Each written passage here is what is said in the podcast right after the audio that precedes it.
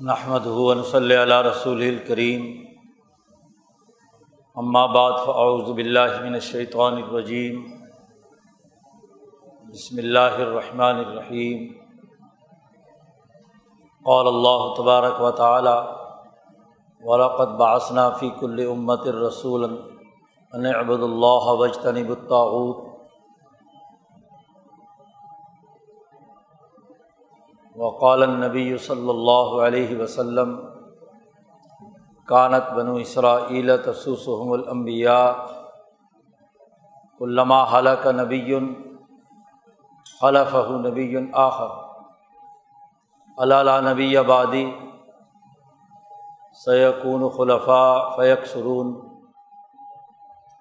وقال النبی صلی اللہ علیہ وسلم لا تزال طائفة من امتی قائمین الحق، لا يضرهم من خالفهم. صدق اللہ مولان العظیم و صدق رسول النبی الکریم معزز دوستو، دین اسلام کی سب سے بڑی خصوصیت یہ ہے کہ وہ انسانی زندگی کے جملہ مسائل کے حوالے سے بڑی بنیادی رہنمائی دیتا ہے۔ اس بات کو واضح کرتا ہے کہ انسانیت دنیا اور آخرت میں کیسے کامیاب ہوگی۔ ربنا آتینہ فی دنیا حسنا و فی الآخرت حسن دنیا کی ترقی اور کامیابی اور حسنا کیسے حاصل ہوگی؟ اور آخرت کی ترقی اور کامیابی کیسے حاصل ہوگی؟ ایک جامع اور مکمل پروگرام دین اسلام انسانیت کے سامنے رکھتا ہے۔ قیامت تک آنے والے معاملات کے حوالے سے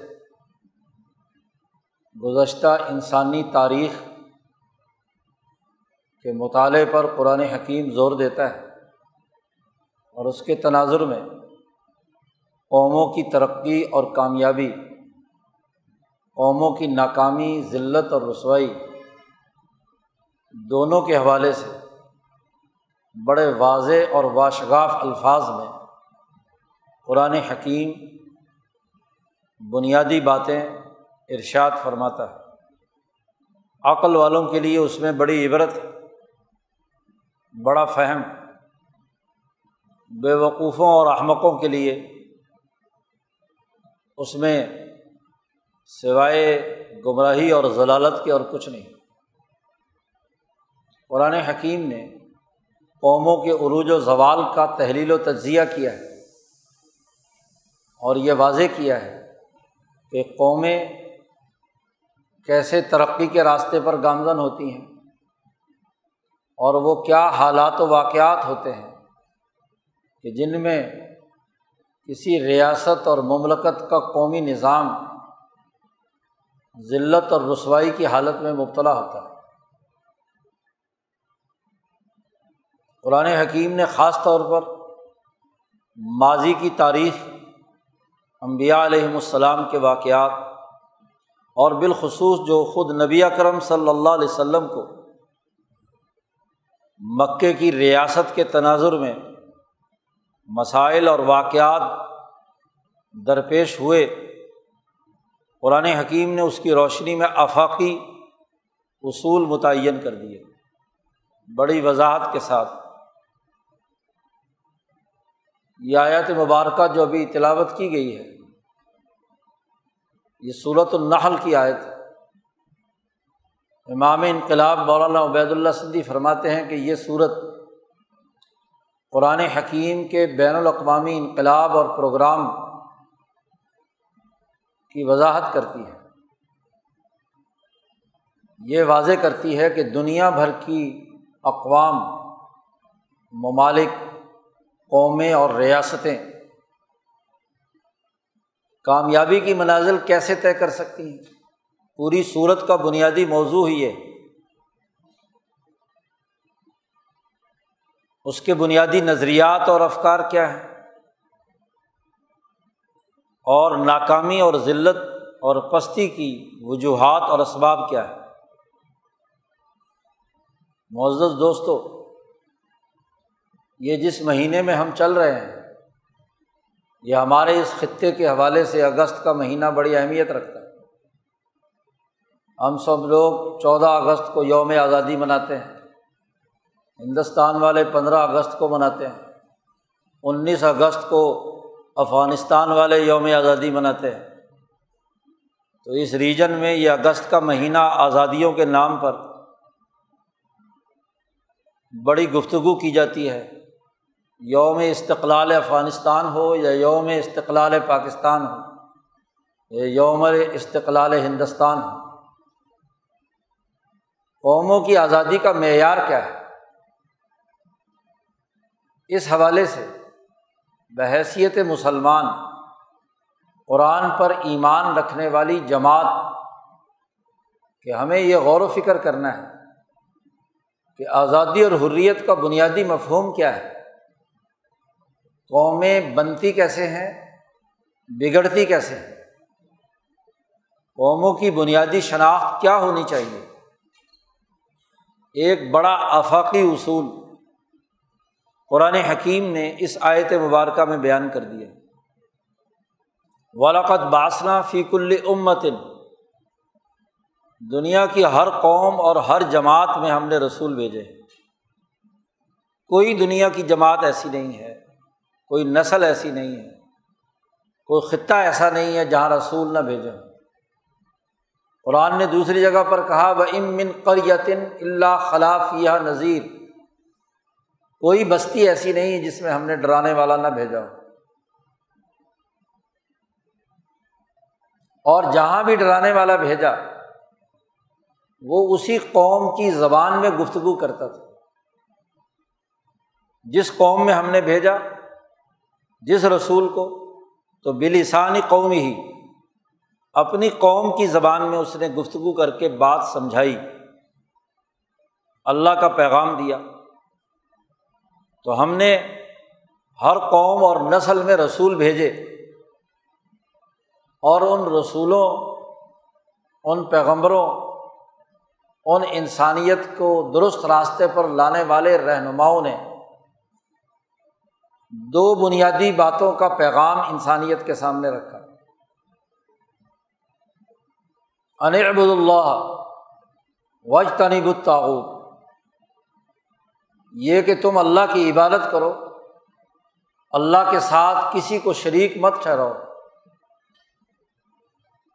اور دوسری اہم ترین بات وج تنیب الطاعود تاحود سے اجتناب برتو۔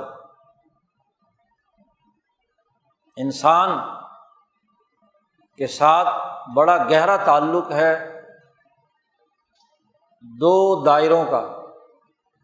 ایک خالق و مخلوق کا رشتہ اور ایک مخلوق کا مخلوق سے رشتہ۔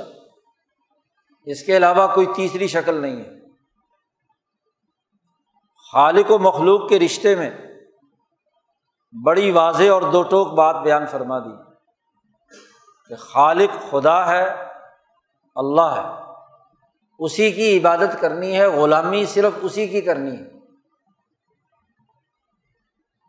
اللہ کے علاوہ کسی کی غلامی نہیں کرنی۔ کسی کا غلام نہیں ہوتا انسان۔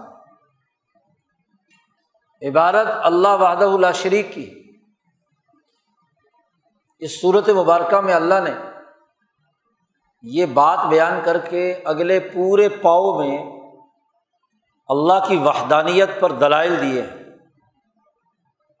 کہ اللہ نے انسانیت کے لیے کیا کیا ہے؟ اور تم جو اس کے مقابلے میں کسی کو شریک ٹھہراتے ہو، انہوں نے کیا نہیں کیا؟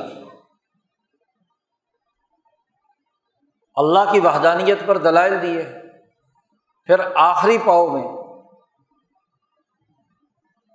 وج تنب الطاحود تاحود سے اجتناب، کہ مخلوق کا مخلوق کے ساتھ رشتہ کیا ہونا چاہیے؟ وہاں کوئی مخلوق، کسی دوسری مخلوق کو، انسانوں کی کسی دوسری جماعت کو غلام نہیں بنا سکتی۔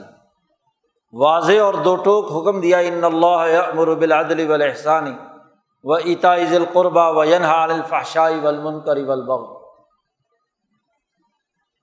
گویا کہ انسانوں کا باہمی رشتہ تاغوتی بنیادوں پر نہیں ہونا چاہیے۔ تاغوت کی تشریح کہنے کو تو مفسرین نے بہت کچھ کیا لیکن خود قرآن تاغوت کی تشریح کرتا ہے۔ القرآن و یوفسر بعض ہو بعضا۔ اس کے کچھ حصے دوسرے حصے کی تفسیر کرتے ہیں۔ تاغوت کا سب سے بڑا نشان، سب سے بڑی علامت فرعون۔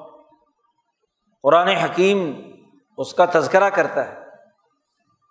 حضرت بوسا علیہ السلام کو پہلی وہی میں ہی کہا جاتا ہے اظہب الا فرعون، انہو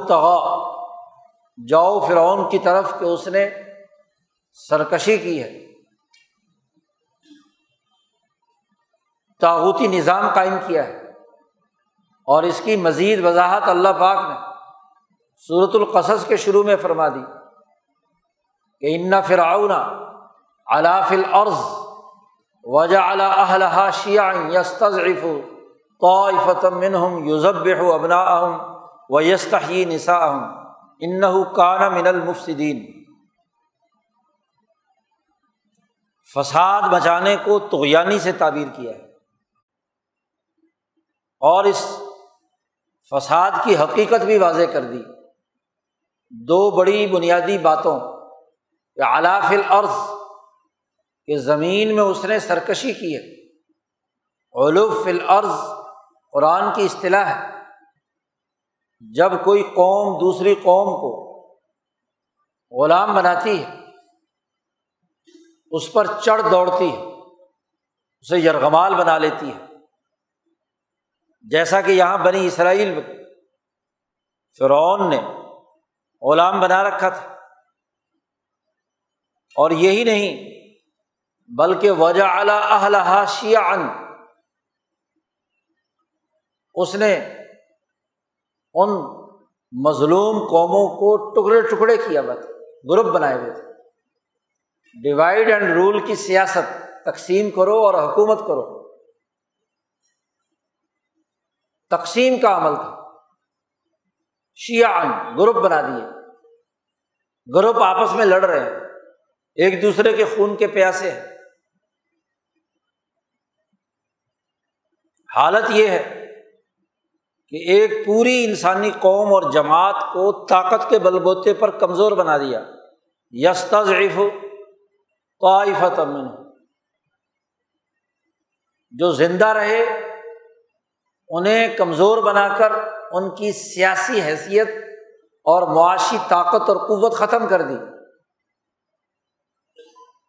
اور جو مزاحمت کریں یوزب بے ابنا اہم نوجوان نسل اور طاقت کسی قوم کے لیے بنیادی کردار ادا کرتی ہے۔ تو اس نوجوان طاقت کو ذبح کرا دیا۔ قتل و غارت گری کی بھیڑ چڑھا دیا۔ وہ یستا ہی نسا اہم عورتوں کو زندہ رکھا۔ عورت سیاسی طاقت اور جنگی محاذ کی مخلوق نہیں ہے۔ جنگی محاذ میں مرد اور وہ بھی نوجوان تو اس پوری طاقت کو ختم کر دیا۔ نسل کشی کی، نسلیں تباہ کی۔ ان کانا من المفسدین۔ وہ بڑا ہی فسادی تھا۔ سیاسی طاقت علاف العرض سے لے کر یستا نسا اہم تک بیان کر دی۔ اور معاشی فساد ان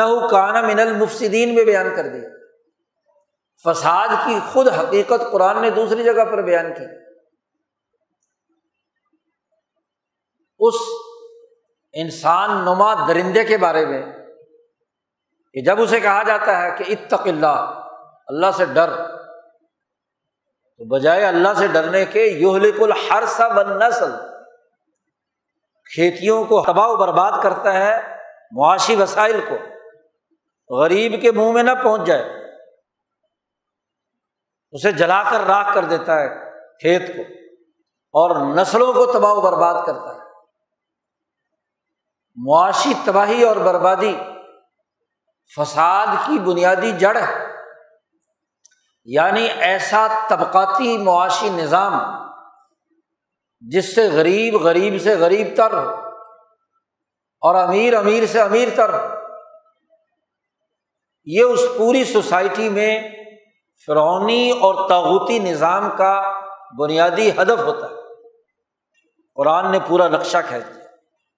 جب قرآن نے کہا کہ ہر قوم کی طرف ہم نے رسول بھیجے، فرعون کی طرف موسا علیہ السلام۔ اور موسا علیہ السلام کی جد وجہد کی بہت زیادہ مشابت نبی کرم صلی اللہ علیہ وسلم کی جد وجہد سے ہے۔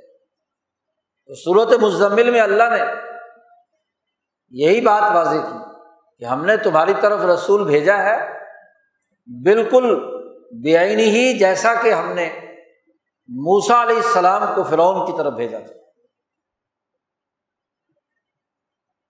تو موسا علیہ السلام وہ نمونہ اور معیار ہیں قوموں کی طرف بھیجے ہوئے امبیا میں، جن کو قرآن حکیم نے بڑی کثرت سے بیان کیا ہے موسا علیہ السلام کے واقعات۔ وہ ایک نمونہ ہے۔ بالکل بےآئینی ہی اسی طریقے سے ہر قوم کی طرف اللہ پاک فرماتے ہیں، ہم نے رسول بھیجے۔ اور یہ دو نکاتی ایجنڈا دیا۔ اللہ کے ساتھ انسانوں کو جوڑنا، انسانوں کی غلامی سے نکال کر اللہ کی غلامی میں لانا۔ اور فرعون اور تاحود کے سیاسی معاشی تسلط سے نجات حاصل کرا قرآن حکیم نے یہ بات بڑی وضاحت کے ساتھ بیان کی۔ کہ تاغوتی نظام سے اجتناب، ظلم اور کفر کے ایسے نظام سے جو طبقاتی ماحول پیدا کر رہا ہے، اس سے اجتناب عبادت خدا بندی کے لوازمات میں سے دونوں باتیں ایک دوسرے سے جڑی ہوئی ہیں۔ خالصتاً اللہ کی غلامی تب ہوگی جب اجتناب تعوت ہوگا بلکہ اگر کلمہ طیبہ کی ترتیب دیکھیں، تو اجتناب تعوت پہلے ہے۔ لا الہ الا اللہ، کوئی خدا نہیں۔ ہر ایک کی غلامی کا انکار پہلے ہے۔ قلب و دماغ کا تخلیہ پہلے ہے، تنقیہ پہلے ہے۔ اور تزکیہ اور تحشیہ بعد میں قلب فرونی نظام سے تاغوتی نظام سے اجتناب برتے گا۔ تو اللہ کے ساتھ سچا تعلق اور اس کی عبادت دل میں آئے گی۔ اور اگر تاحوت کی بھی عبادت کریں اور اللہ کی بھی عبادت کریں، تو پھر ایا کا نابودو و ایا کا نستعین کی خلاف ورزی۔ وہاں تو کہا تیری ہی عبادت کر رہیں گے ہم، اور تجھ سے ہی مدد مانگیں گے اپنے معاشی وسائل میں۔ ہر طرح کی مدد۔ تو وحدانیت کی تکمیل اس وقت تک نہیں ہوتی جب تک کہ تاحود سے اجتناب کا عمل نہ ہو۔ یہ وہ معیار ہے جو قرآن حکیم نے صورت میں بیان کیا کہ تمام انبیاء کا بنیادی پیغام یہ تھا۔ بد اللہ وج تنب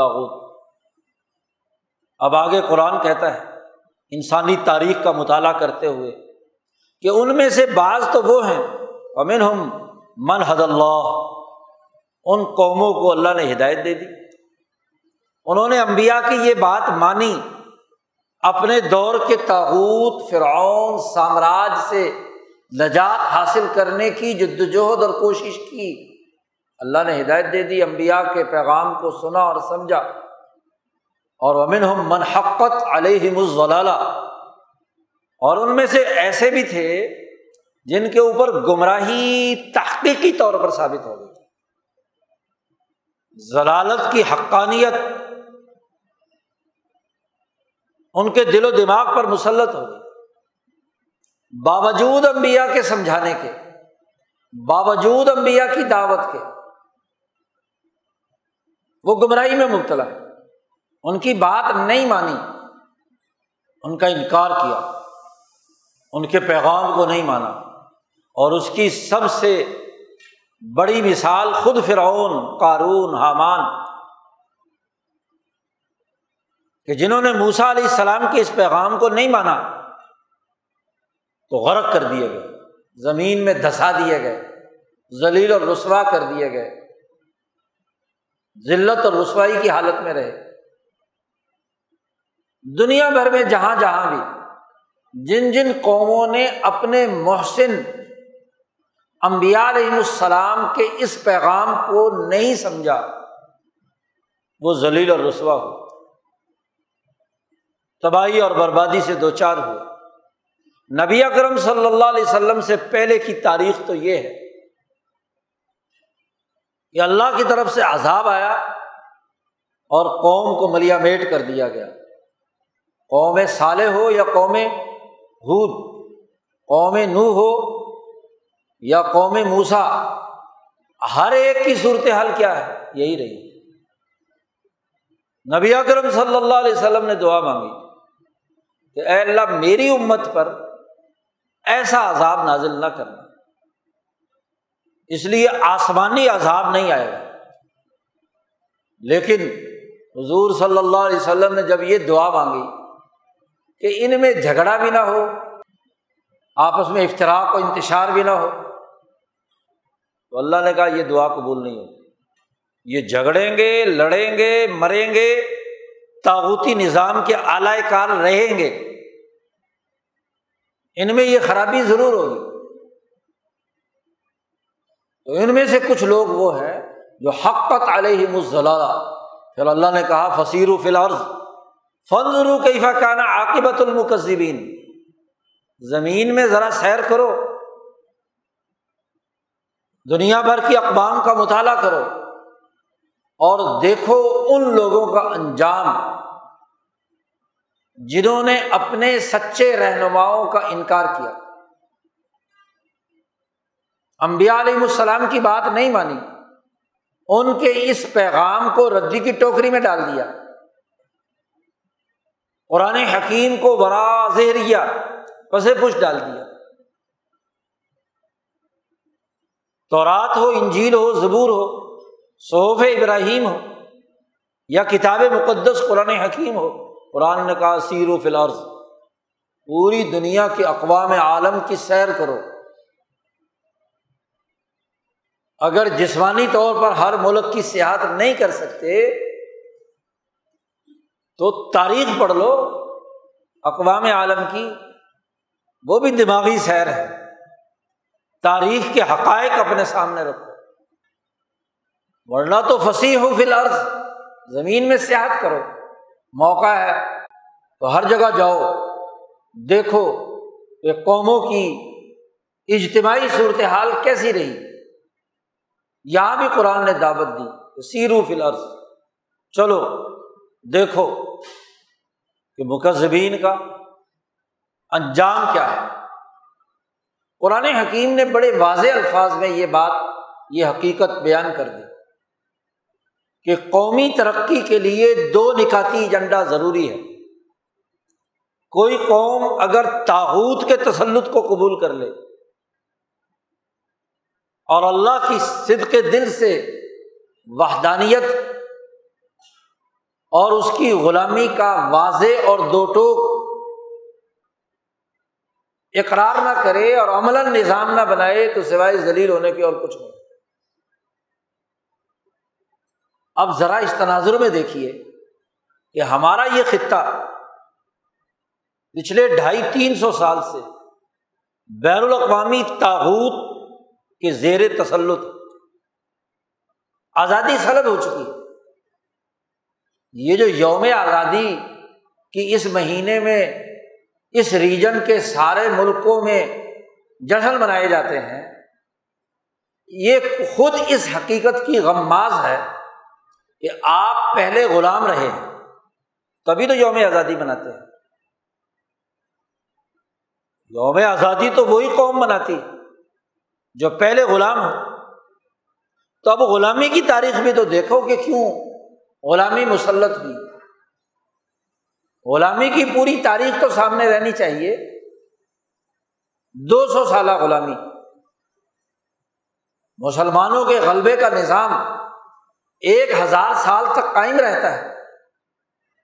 تقریباً ساتویں صدی عیسوی سے لے کر سترویں صدی عیسوی تک۔ ہزار گیارہ سو سالہ دور ہے۔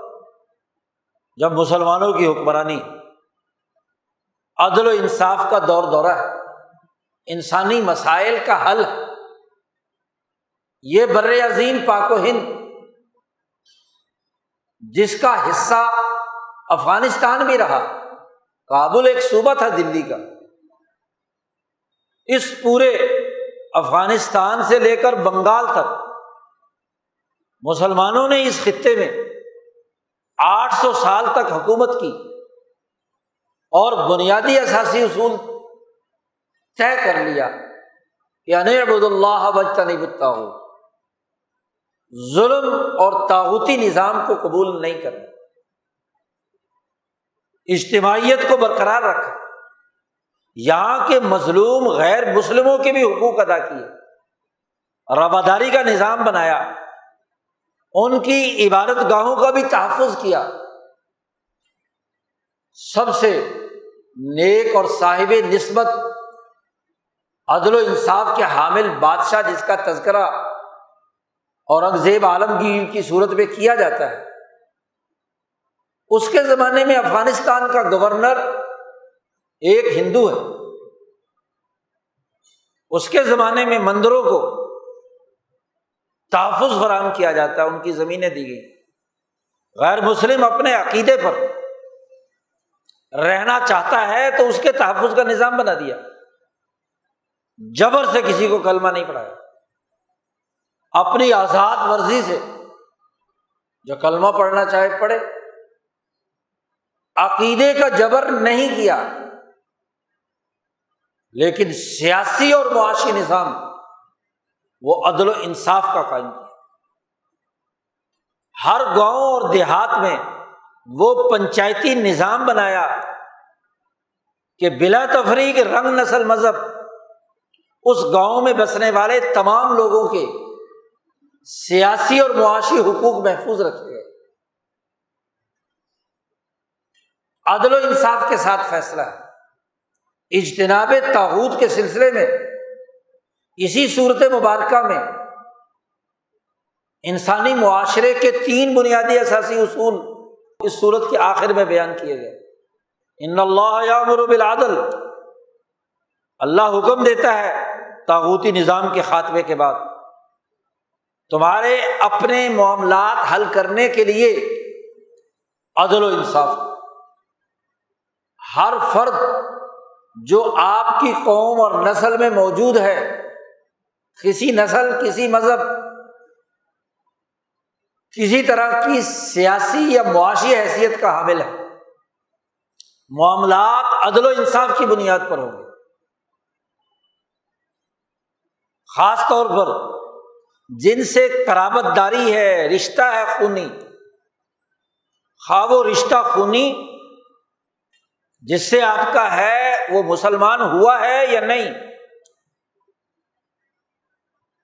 اس لیے تو یہ کہا، کہیں عدل صرف مسلمانوں تک محدود کر لو؟ نہیں۔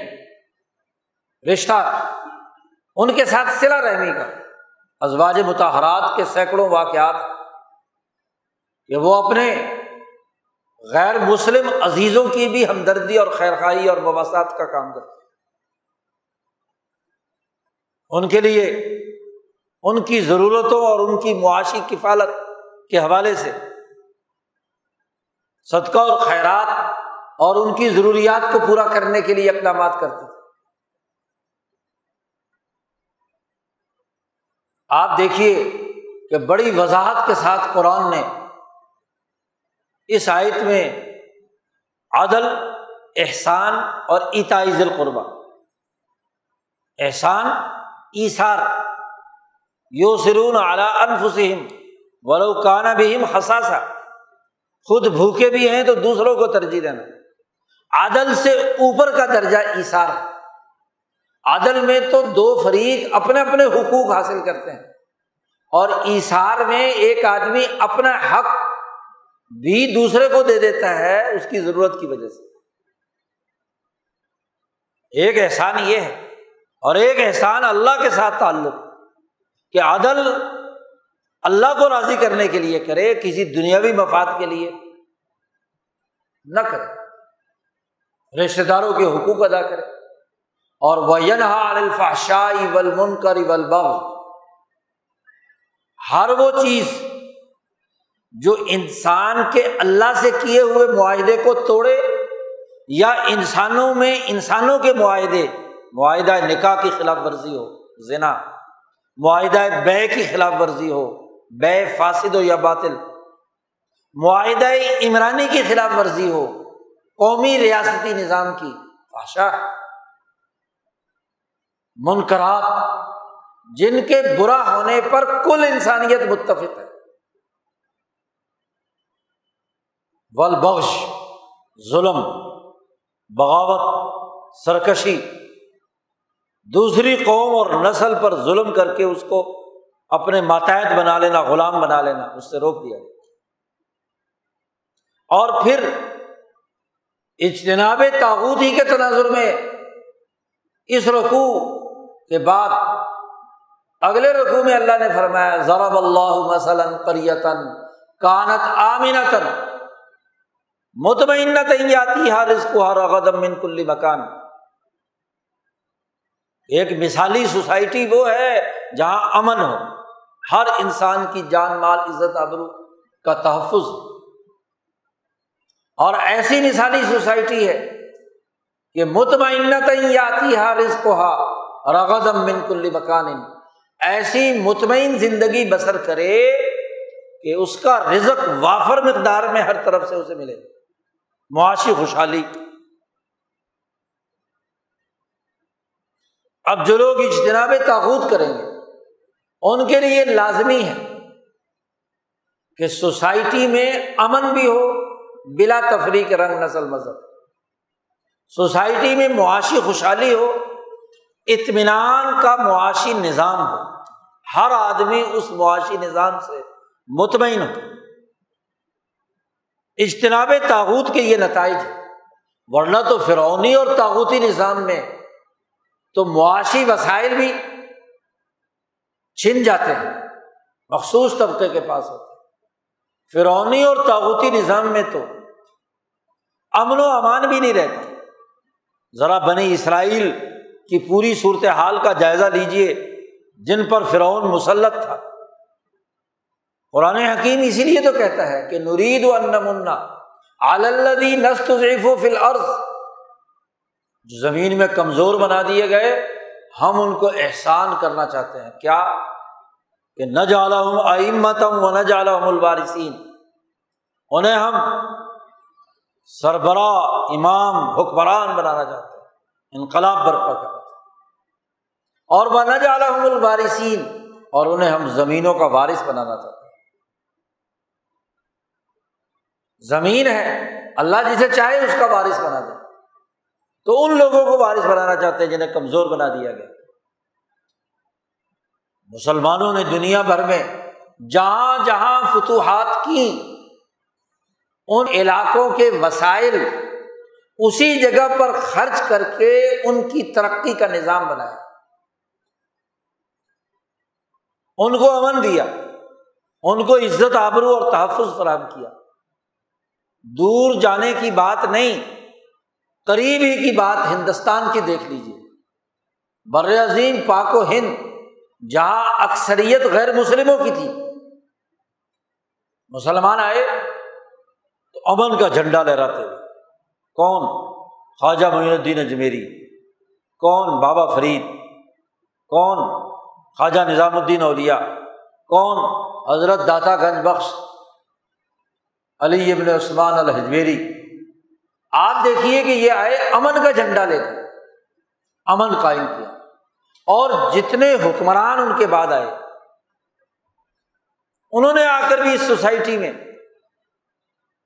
امن قائم کیا۔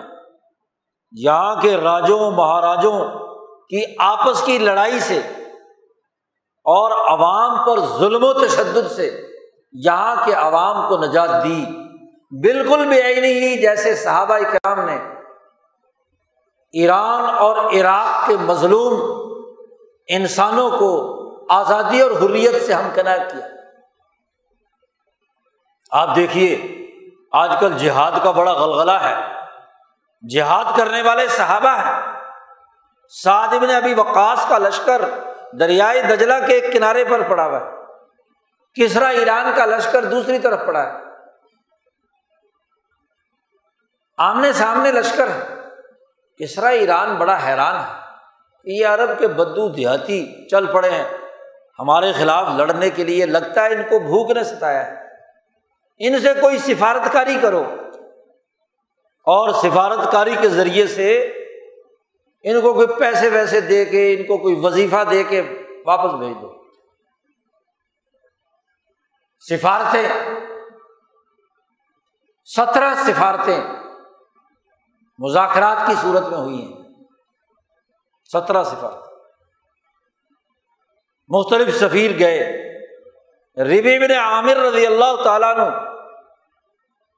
سات بن وقاص نے انہیں سفیر بنا کر کسرا ایران کے دربار میں بھیجا۔ کیا حالت ہے؟ محدثین نے نقشہ کھینچا ہے۔ ابن اسیر نے کامل میں اس کی تفصیلات بیان کی ہیں۔ پچاس فٹ اونچا اسٹیج بنایا۔ دونوں طرف سونے کی دیواریں کھڑی کی، اتنا مال دولت اور خزانہ کس طرح کا تھا۔ قالین بچھائے گئے۔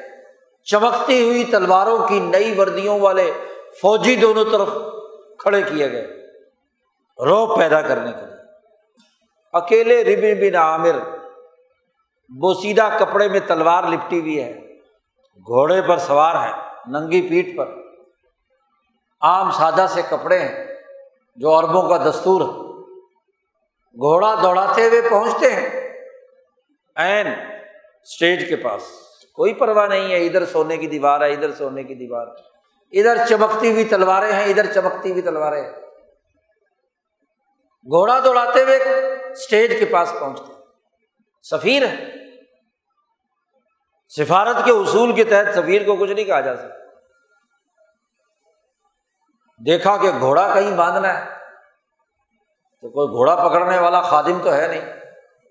کوئی پروٹوکول نہیں ہے، کوئی بیگ اٹھانے والا نہیں ہے۔ جی۔ اب دیکھا کہاں باندھے، نئے قالین بچھے ہوئے ہیں۔ تلوار نکالی، وہ قالین جو اسٹیج کے ساتھ لٹکا ہوا ہے، اس کو کاٹا، سوراخ کیا۔ اور اپنے گھوڑے کی لگام اس کے ساتھ باندھ دی سیڑھیاں چڑھتے ہوئے کسرا ایران کے سامنے سفیر کی کرسی پر بیٹھ جاتے ہیں۔ اس نے پوچھا، کیوں آئے ہو؟ شاید بھوگرے ستایا ہے، پیسے چاہیے ہیں۔ دیکھو جو پیسے لینا چاہتے ہو لے لو۔ بتاؤ، کیا مقصد ہے تمہارے آنے کا؟ مقصد پوچھا جا رہا عمر فاروق کا سرکاری نمائندہ ہے سعد بن ابی وقاص۔ اور سعد بن ابی وقاص کا سرکاری نمائندہ ہے۔ دنیا کی اس دور کی سپر طاقتیں دو ہی ہیں، کسرا اور کیسر تو سپر طاقت کے سامنے سرکاری بیان جاری ہو رہا ہے۔ یہ ہمارے، تمہارے لیڈروں کے جھوٹی پریس کانفرنس نہیں ہے۔ جھوٹے بیانات نہیں ہیں۔ یہ صحابی رسول جو سرکاری حیثیت سے دنیا کی سپر طاقت کے سامنے اپنا بیان ریکارڈ کرا رہا ہے، ہم کس لیے آئے اللہ تاسنا ہمیں اللہ نے بھیجا ہے۔ اپنی خواہش، اپنے تقاضے، اپنے کسی ذاتی مفاد، اپنی لالچ کے لیے نہیں آئے۔ اللہ نے ہمیں بھیجا ہے۔ کیوں آئے ہیں؟ تین مقصد ہیں۔ تین مقصد ہیں۔ لنخرج الناس من عبادت العباد الى عبادت اللہ وحدہ ہم اس لیے آئے ہیں کہ انسانوں کو انسانوں کی غلامی سے نکال کر اللہ واد اللہ شریف کی غلامی میں لائیں۔ عبد اللہ وجتنب الطاغوت۔ کا عملی مظاہرہ ہے۔ وہ اناس جو تمہارے ہم نسل بھی ہیں ہم مذہب بھی ہیں، لیکن تم نے انہیں کمزور بنا رکھا ہے۔ وہ کاشتکار، وہ ہاری، وہ مظلوم، وہ کسان جس پر تم ظالمانہ ٹیکس لگاتے ہو۔ ہم ان انسانوں کو تمہاری غلامی سے نجات دلانے کے لیے آئے ہیں۔ یہ اسی خط کی سدائے باز گشت ہے جو حضرت محمد مصطفیٰ صلی اللہ علیہ وسلم نے کیسر و کسرا کو لکھا۔ اسلم تسلم اسلام لے آؤ تو تمہارے لیے سلامتی ہے۔ اور فائن ابیتا فعن علیہ کا اسمل یریسین اگر تو نے انکار کیا تو ان کاشتکاروں پر ظلم کی۔ سزا تمہیں بھگتنی ہوگی۔ یریسین بخاری کے حاشیے پر لکھا ہوا ہے کہ یریس، اکارون ازارعون زراعت کرنے والے کاشتکار۔ تو کسرا ایران سواد عراق کا حکمران تھا؟ سواد عراق کو سواد کیوں کہتے تھے؟ کہ دریائے دجلہ اور زمین کی زرخیزی کی وجہ سے اتنی فصلیں کاشت ہوتی تھی کہ حد نگاہ تک فصل ہی فصل ہوتی تھی اور اتنی رچ فصل ہوتی تھی کہ بالکل کالی۔ کوئی جگہ خشک یا چٹیل میدان نظر نہیں آتی تھی۔ سر سبز و شاداب، درخت بھی، پھل بھی ہاں جی کھیتیاں بھی۔ اس لیے سواد عراق اسے کہا جاتا ہے۔ اب یہ ساری محنت، یہ ساری فصل، یہ ساری کاشتکاری، یہ باغات ان کاشتکاروں کی وجہ سے تھے۔ الکارون الزارعون، محنت کرنے والے۔ ان کی محنت کا استحصال کرتا تھا کس طرح؟ ان کی پوری آمدنی پر ساٹھ ستر فیصد تک ظالمانہ ٹیکس تھا۔ نہ دیتے تو انہیں پیٹتے، ظلم کرتے۔ گدو بیلوں کی طرح ان سے کام لیتے۔ تو جن کے خون پسینے کی کمائی سے عراق سواد ہو رہا ہے، سیاہ ہو رہا ہے، سرزد و شاداب ہو رہا ہے انہیں کی حالت یہ ہے اور نبی کرم صلی اللہ علیہ وسلم فرماتے ہیں کہ اگر تو نے انکار کیا تو ان کاشتکاروں پر ظلم کی سزا تجھے ملے گی۔ آج سزا دینے والے عمر فاروق کے نمائندے حضور صلی اللہ علیہ وسلم کی تربیت یافتہ جماعت سعد ابن بقاس کی قیادت میں وہاں پہنچ چکی۔ تو بڑی دلیری سی آنکھوں میں آنکھیں ڈال کر ربی ابن عامر کہتے ہیں کہ ہم اس لیے آئے ہیں کسی اور گھمنڈ میں مت رہنا کہ لنخری جناسا من عبادت العبادی الا عبادت اللہ وحدہ۔ انسانوں کی غلامی سے نکال کر اللہ وحد اللہ شریف کی غلامی میں دینا چاہتے ہیں۔ اور دوسرا بڑا بنیادی ہدف فرمایا کہ ہم اس لیے آئے ہیں کہ من جور الادیانی الا عدل الاسلام۔ حکومتوں، مذاہب اور نظاموں کے ظلم سے نکال کر اسلام کے عدل و انصاف کے نظام کی طرف لانا چاہتے ہیں۔ پہلے آزادی آزادی کے بعد ان کا جو نظام بنے گا، جس میں دو یا دو سے زائد فریق معاملات اور معاہدات طے کرتے ہیں، سیاسی نظام، جس میں معاہدہ عمرانی سوشل کانٹیکٹ وجود میں لایا جاتا ہے۔ وہ عدل کی بنیاد پر ہوگا، ظلم کی بنیاد پر نہیں ہوگا۔ میں جور ادیانی الا عدل اسلام اور تیسری بات معاشی حوالے سے برمائے۔ کہ من ذیق دنیا الا ساتھا دنیا کی تنگیوں سے نکال کر دنیا کی وسعتوں کی طرف لانا چاہتے ہیں دنیا کی خوشحالی۔ یہ نہیں کہا کہ منزی کی دنیا الا سات الآخرہ آخرت کا معاملہ تو بعد میں ہے۔ دنیا میں بھی للدین احسنوف کی حاضر دنیا حسن جو محسن ہوتے ہیں، انسانیت کے لیے کام کرتے ہیں، اس کا، ان کا اس دنیا میں بھی حسن ہے تین نکاتی جنگل قومی نظام، قومی انقلاب میں امبیا کا جو پیغام ہے، اس کی عملی تشریح صحابہ نے کر دی۔ یہ کوئی جھوٹا بیان ہے؟ یہ کوئی جھوٹی پریس کانفرنس ہے؟ لوگوں کو لبھانے کے لیے کہ ہم یہ کر دیں گے، وہ کر دیں گے، یہ کر دیں گے۔ صحابی رسول کا قول و قرار ہے۔ اور وہ اپنی ذاتی حیثیت میں نہیں۔ وہ سعد ابن ابی وقاص کا نمائندہ ہے۔ اور سعد ابن ابی وقاص عمر فاروق کے نمائندہ ہے امیر المومنین، خلیفۃ المسلمین، حضور صلی اللہ علیہ وسلم کے نائب عمر فاروق کا نمائندہ اور وہ ہدف بیان کر رہا ہے۔ اس آیت کی تشریح کر رہا ہے کہ انبد اللہ وجتنی بتا ہو اس کی عملی تفسیر ہے۔ اور دنیا نے دیکھا کہ جیسے ہی کسرا ایران کا خاتمہ ہوا تو پورے ایران میں، پورے فارس میں عدل و انصاف کا نظام قائم کر دیا۔ عمر فاروق کے پاس سواد عراق کی زمینوں کے ٹیکس کے لیے کہ حکومت کیا وصول کرے انتظامی اخراجات کے لیے جب سوال کیا گیا تو ایک کمیٹی مقرر کی۔ عدل و انصاف کے ساتھ۔ ماہرین کی، زمین کی پیمائش کریں، فصل کی جھاڑ دیکھیں کہ زمین میں کتنی فصل ایک خطے میں ہوتی ہے۔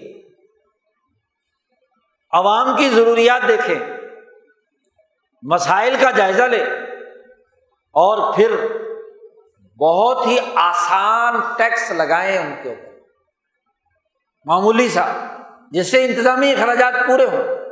کہاں ساٹھ ستر فیصد ٹیکس کہاں اسے کم کر کے پندرہ بیس فیصد کر دیا گیا۔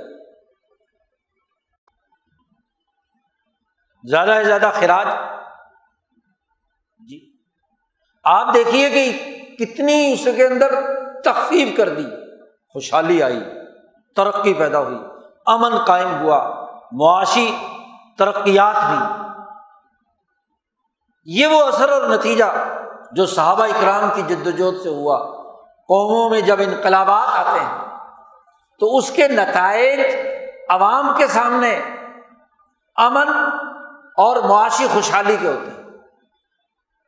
بلا تفریق رنگ نسل مذہب ہوتے کوئی تمیز نہیں ہوتی، نہ کوئی صنفی امتیاز مرد ہے یا عورت، اور نہ ہی کوئی نسلی امتیاز کہ کس نسل اور قوم سے تعلق۔ ہے نہ کوئی لسانی امتیاز کہ کس زبان کو یہ بولنے والا ہے، نہ کوئی طبقاتی امتیاز کہ طبقہ کی بنیاد پر فیصلے ہو رہے عدل عدل و انصاف کا نظام۔ قرآن نے کہا کہ جو اس بنیادی پروگرام کا انکار کرتے ہیں، انہوں نے دیکھو سچوں کو جھٹرانے والوں کا انجام کیا ہوا۔ کسرا ایران کا کیا انجام ہوا؟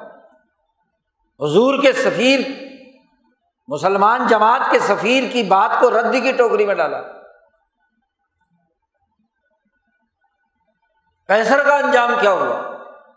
دنیا بھر میں جہاں جہاں باسنا فی کل امت رسول اور یاد رکھیے، جیسے امبیا علیہ السلام قوموں پر آئے ہیں، تو نبی اکرم صلی اللہ علیہ وسلم کے بعد کوئی نبی نہیں آئے۔ نبی اکرم صلی اللہ علیہ وسلم کی تربیت یافتہ جماعت ہوگی اور وہ بھی مبعوث ہوگی۔ دلیل خود حدیث میں موجود کہ بوئس تم میسرین، تو صحابہ کی بےست کا خود اعلان نبی اکرم صلی اللہ علیہ وسلم کر رہے ہیں۔ جہاں جہاں رسول اللہ صلی اللہ علیہ وسلم خود نہیں پہنچے، وہاں وہاں رسول اللہ کے جو آگے پیغام لے جانے والے ہیں۔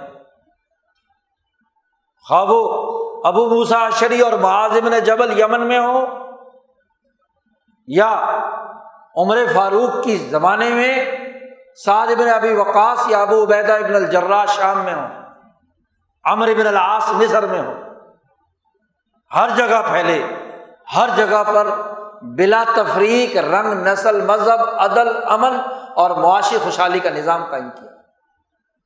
اللہ کی عبادت اور تاحود کے اجتناب سے یہ نتیجہ نکلنا چاہیے۔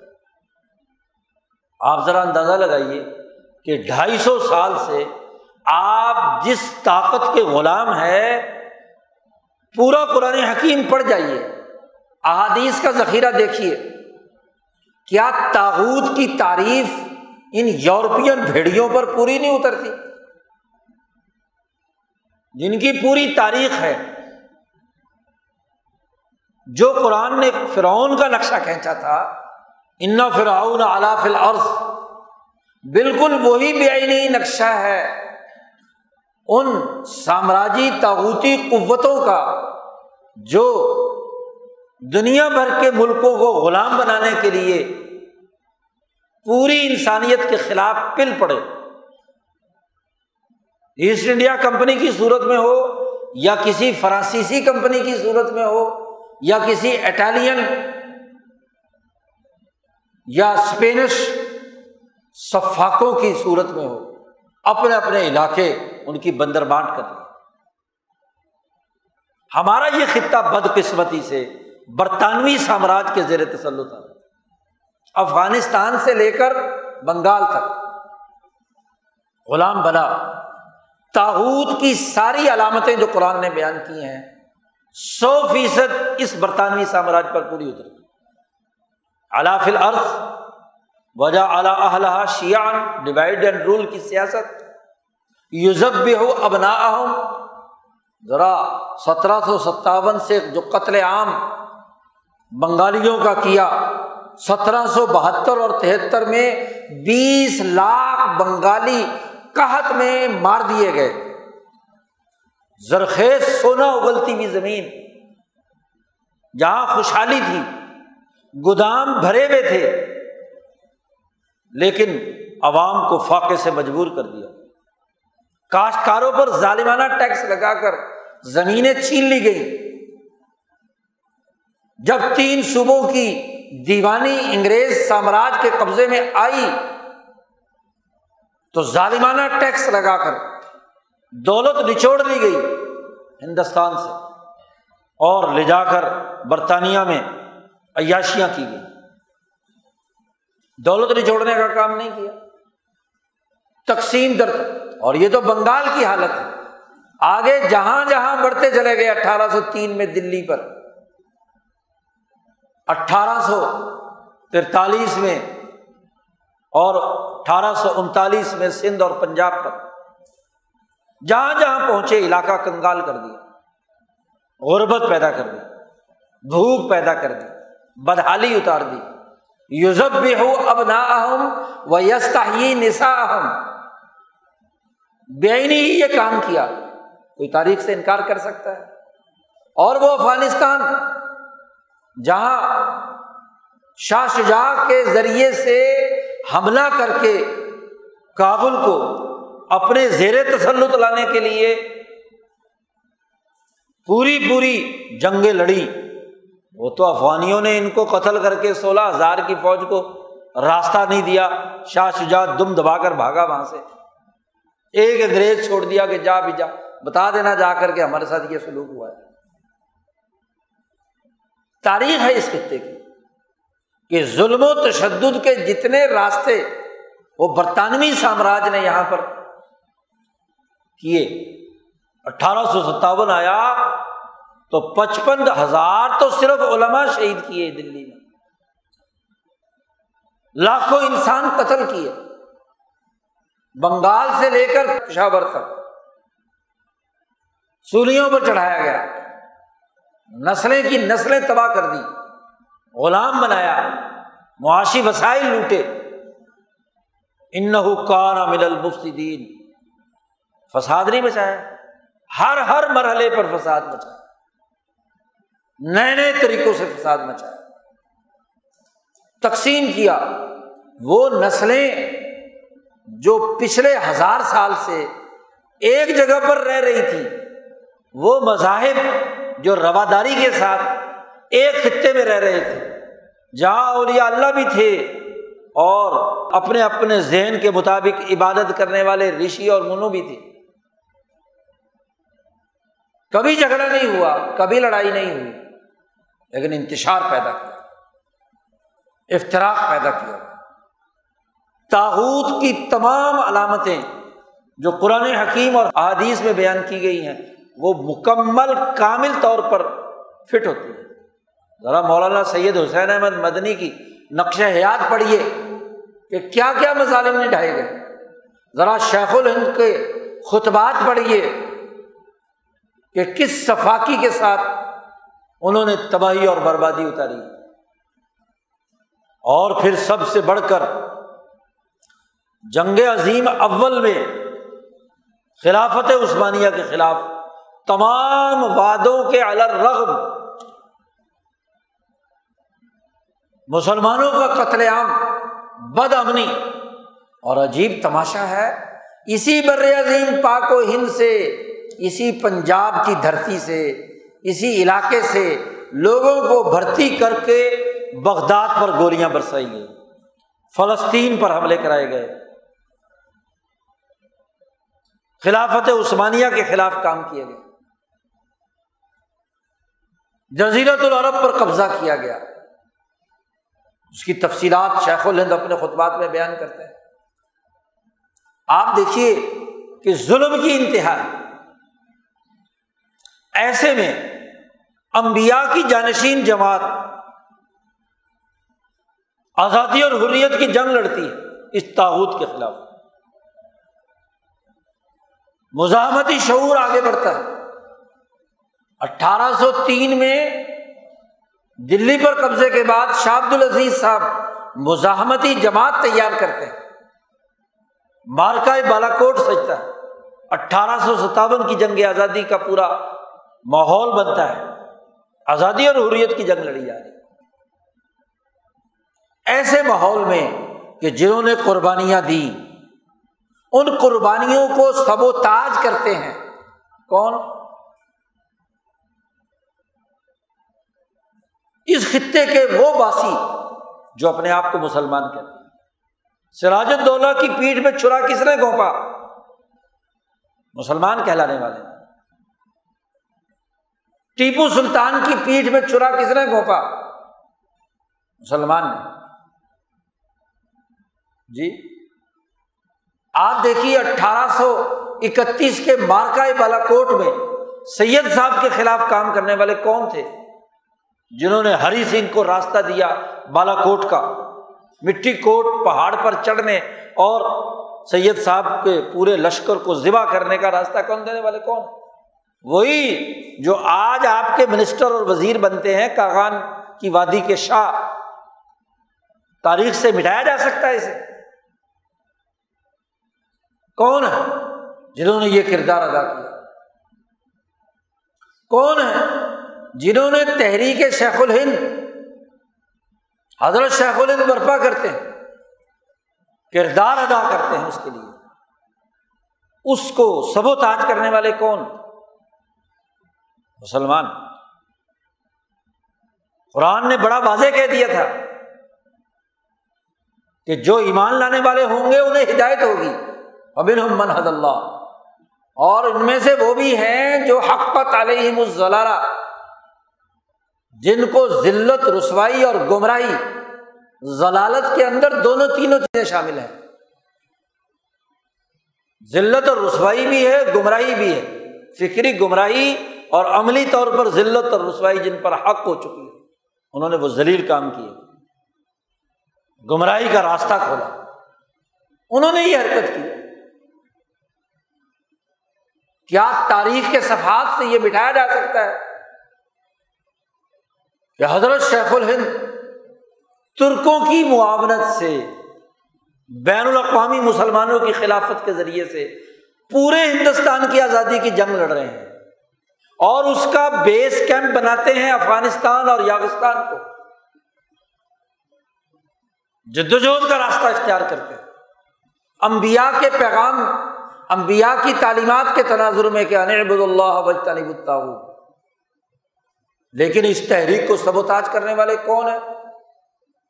کیا ملا چار باغ کابل کی سرزمین پر کلنگ کا ٹیکا نہیں؟ جس نے تحریک ریشمی رومال کو سبوتاج کیا، برطانوی سامراج کے لیے اعلی کاری کا کردار ادا کیا۔ کیا وہ بکی ہوئی خانقاہ جو کابل میں بیٹھ کر بادشاہ کی پیر خانقاہ بن کر بادشاہ کو استعمال کرتی ہے اپنے مقاصد کے لیے امیر حبیب اللہ خان کو، پھر امان اللہ خان کو؟ غداری کے عوض میں برطانوی سیارات اس خطے پہ مسلط کرنے والے لوگ کون ہیں؟ جس کے نام پر آج یوم استقلال افغانستان بناتے ہیں، جس کی وجہ سے آزادی اور حریت ملی۔ تحریک ریشمی رومال کی جد وجہد کو سب و تاج کرنے سے ہندوستان کی آزادی تو لیٹ ہو گئی۔ اور وہ لشکر، وہ اجتماعی طاقت جو ایک آئینی اور قانونی نظام کے تحت خلافت عثمانیہ نے سلطان العلماء شیخ الہند مولانا محمود حسن کو اس خطے کا اپنا جرنیل مقرر کیا، جو فقہ کی بنیادی شرط تھی کہ بغیر حکومت کی اجازت کے جہاد نہیں کیا جا سکتا۔ پرائیویٹ جہاد کیا ہوتا ہے؟ تمام فقہ کی کتابوں میں امیر المومنین کی اجازت اور حکومت کے اجتماعی فیصلے کے بغیر جہاد نہیں ہو سکتا۔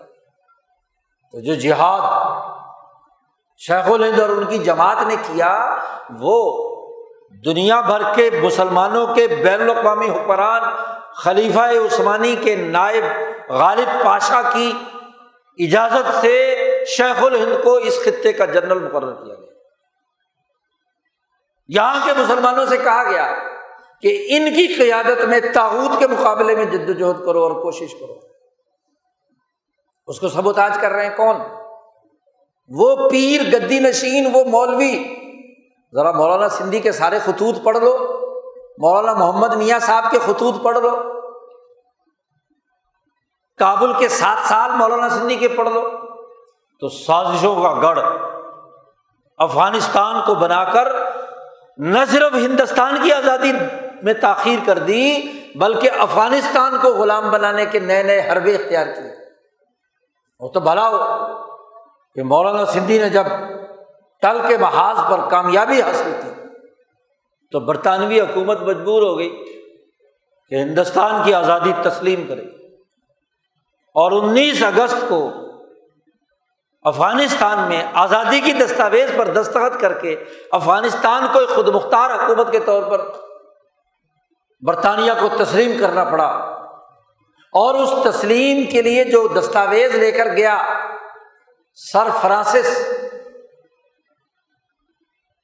ہمفرے غالباً اس کا نام ہے۔ وہ سفیر وہاں پہنچتا ہے۔ اور وہ تقریر کرتے ہوئے مخاطب کرتا ہے امان اللہ کو کہ تمہاری کامیابی نہیں ہے، یہ تمہارے ساتھ بیٹھے ہوئے عبید اللہ سندھی اور اس کے استاذ مولانا محمود حسن کی کامیابی ان کی جدوجہد ہے، ان کی تحریک ہے۔ تم تو خواب غفلت میں پڑے ہوئے تھے۔ مال بناتے تھے، کھاتے تھے، پیتے تھے، سارے کام کرتے تھے۔ یہ جو بابا جی تمہارے ساتھ بیٹھے ہوئے ہیں، یہ ان کی قربانیوں کا نتیجہ ہے کہ تم آج آزاد۔ آج افغانستان ایک سو دوویں سالگرہ آزادی کی مناتا ہے۔ اس آزادی کے پیچھے شیخ الہند اور ان کی جماعت جو امبیا کے سچے جانشین ہیں، جو ان عبد اللہ الطاغت کے نمائندے تھے، ان کی قربانیاں لیکن آپ دیکھیے کہ جن کی مہارت، جن کے محاذ جنگ پر ہر ہر مشورے سے امان اللہ نے جو اقدامات اٹھائے اور کامیاب ہوا، سیاسی بصیرت دیکھیے۔ ایسے طریقے سے پتے کھیلے مولانا سندھی رحمۃ اللہ علیہ نے، انگریز سامراج کے خلاف انگریز چکرا گیا۔ مجبوراً اسے افغانستان کی آزادی تسلیم کرنی تھی آزادی تسلیم ہو گئی اور اس میں یہ شک بھی رکھ دی گئی کہ ہندوستان کو بھی کیا ہے؟ اگلے دس سال میں برطانیہ آزاد کر دے۔ بہت بڑی کامیابی تھی۔ لیکن اب دیکھا سامراج نے کہ یہ تو گیم ہاتھ سے نکل رہی ہے۔ تو وہ جو گریٹ گیم کے نام سے پالیسی برطانیہ کی چل رہی تھی، عالمی سازش، بڑی سازش، بڑا بکارانہ عمل، وہ سارا دہرایا گیا۔ کیا؟ کہ جو محسن، جو رسولوں کا نمائندہ، جو قرآن کے پیغام کے مطابق آزادی اور حریت کے لیے کردار ادا کر رہا ہے، اس کا افغانستان میں رہنا مشکل بنا دیا گیا۔ انگریز نے دباؤ ڈالا امان اللہ خان کو کہ ہم تمہیں وظیفہ دیں گے۔ اور اس وظیفے کا یہ اثر ہونا چاہیے۔ سولہ ہزار کا وظیفہ طے کیا گیا امان اللہ خان اور اس کی شرط یہ ہے کہ جو ہندوستانی آزادی پسند تمہارے پاس موجود ہیں ان کو ہمارے حوالے کرو۔ اور اگر ہمارے حوالے نہیں کرتے تو ان کو اپنے ملک سے نکال دو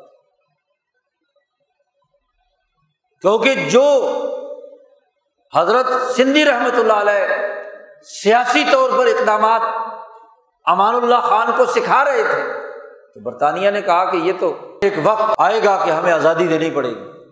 اس لیے اس کو یہاں سے نکالو۔ اب آپ اندازہ لگائیے کہ مولانا سندھی نے وہاں رہتے ہوئے تین ایسے بنیادی کام کیے تھے کہ جس سے ہندوستان کی آزادی کی راہ ہموار ہونی تھی۔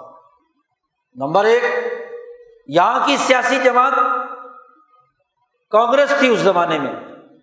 تو کانگریس کی کابل شاخ بنائی سیاسی آزادی کے لیے۔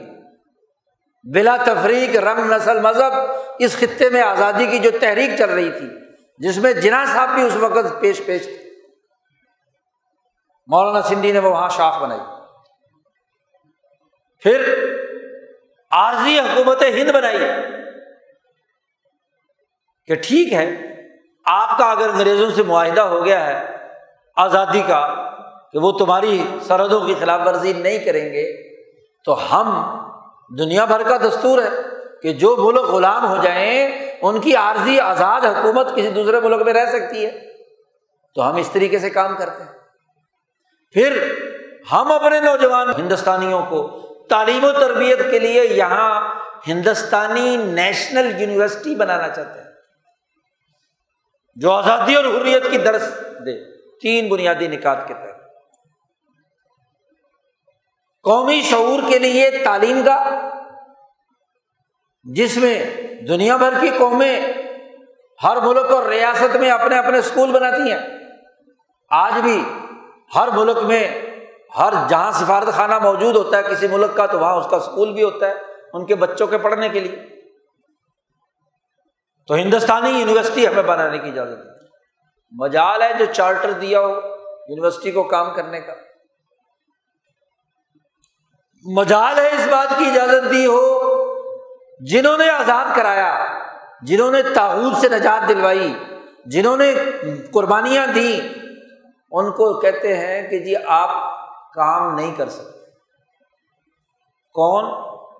وہ جو سب سے زیادہ جن کو حضرت سندھی پر اعتماد بھی تھا، جن کے ذریعے سے آزادی حاصل کی ہے۔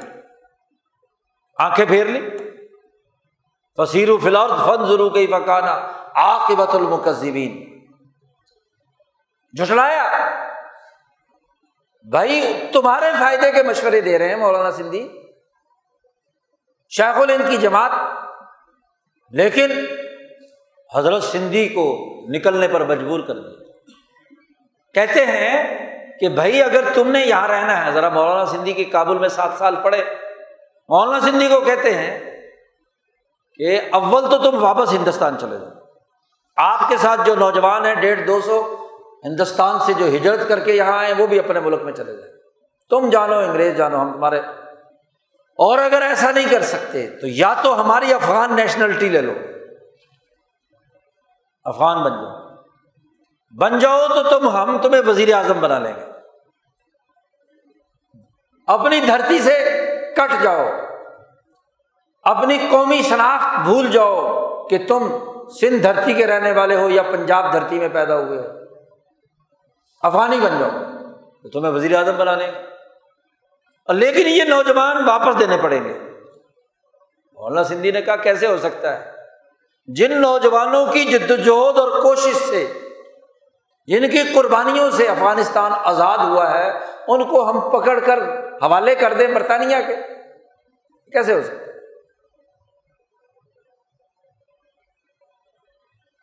آپ ملک میں نہیں رہنے دینا چاہتے تو میں نکل جاتا۔ ہوں مولانا سندھی نے فیصلہ کیا کہ ایسے آنکھیں پھیرنے والے لوگوں سے کیا امید ہو سکتی ہے؟ نکلو یہاں سے۔ تو مولانا سندھی نے راستہ اختیار کیا۔ ایران کا راستہ بند۔ ایران کے راستے سے جو سفارت بھیجی تھی ترکی اور ادھر دوسرے علاقوں میں، وہ تو گرفتار ہو کر انگریز کے حوالے ہو گئی۔ مولانا سندھی وہ راستہ اختیار کرتے۔ تو یقیناً برطانیہ کے قبضے میں جاتے۔ تو روس میں انقلاب آ چکا تھا۔ برطانیہ کے خلاف تھا۔ جنگ عظیم اول سے علیحدہ ہو چکا تھا۔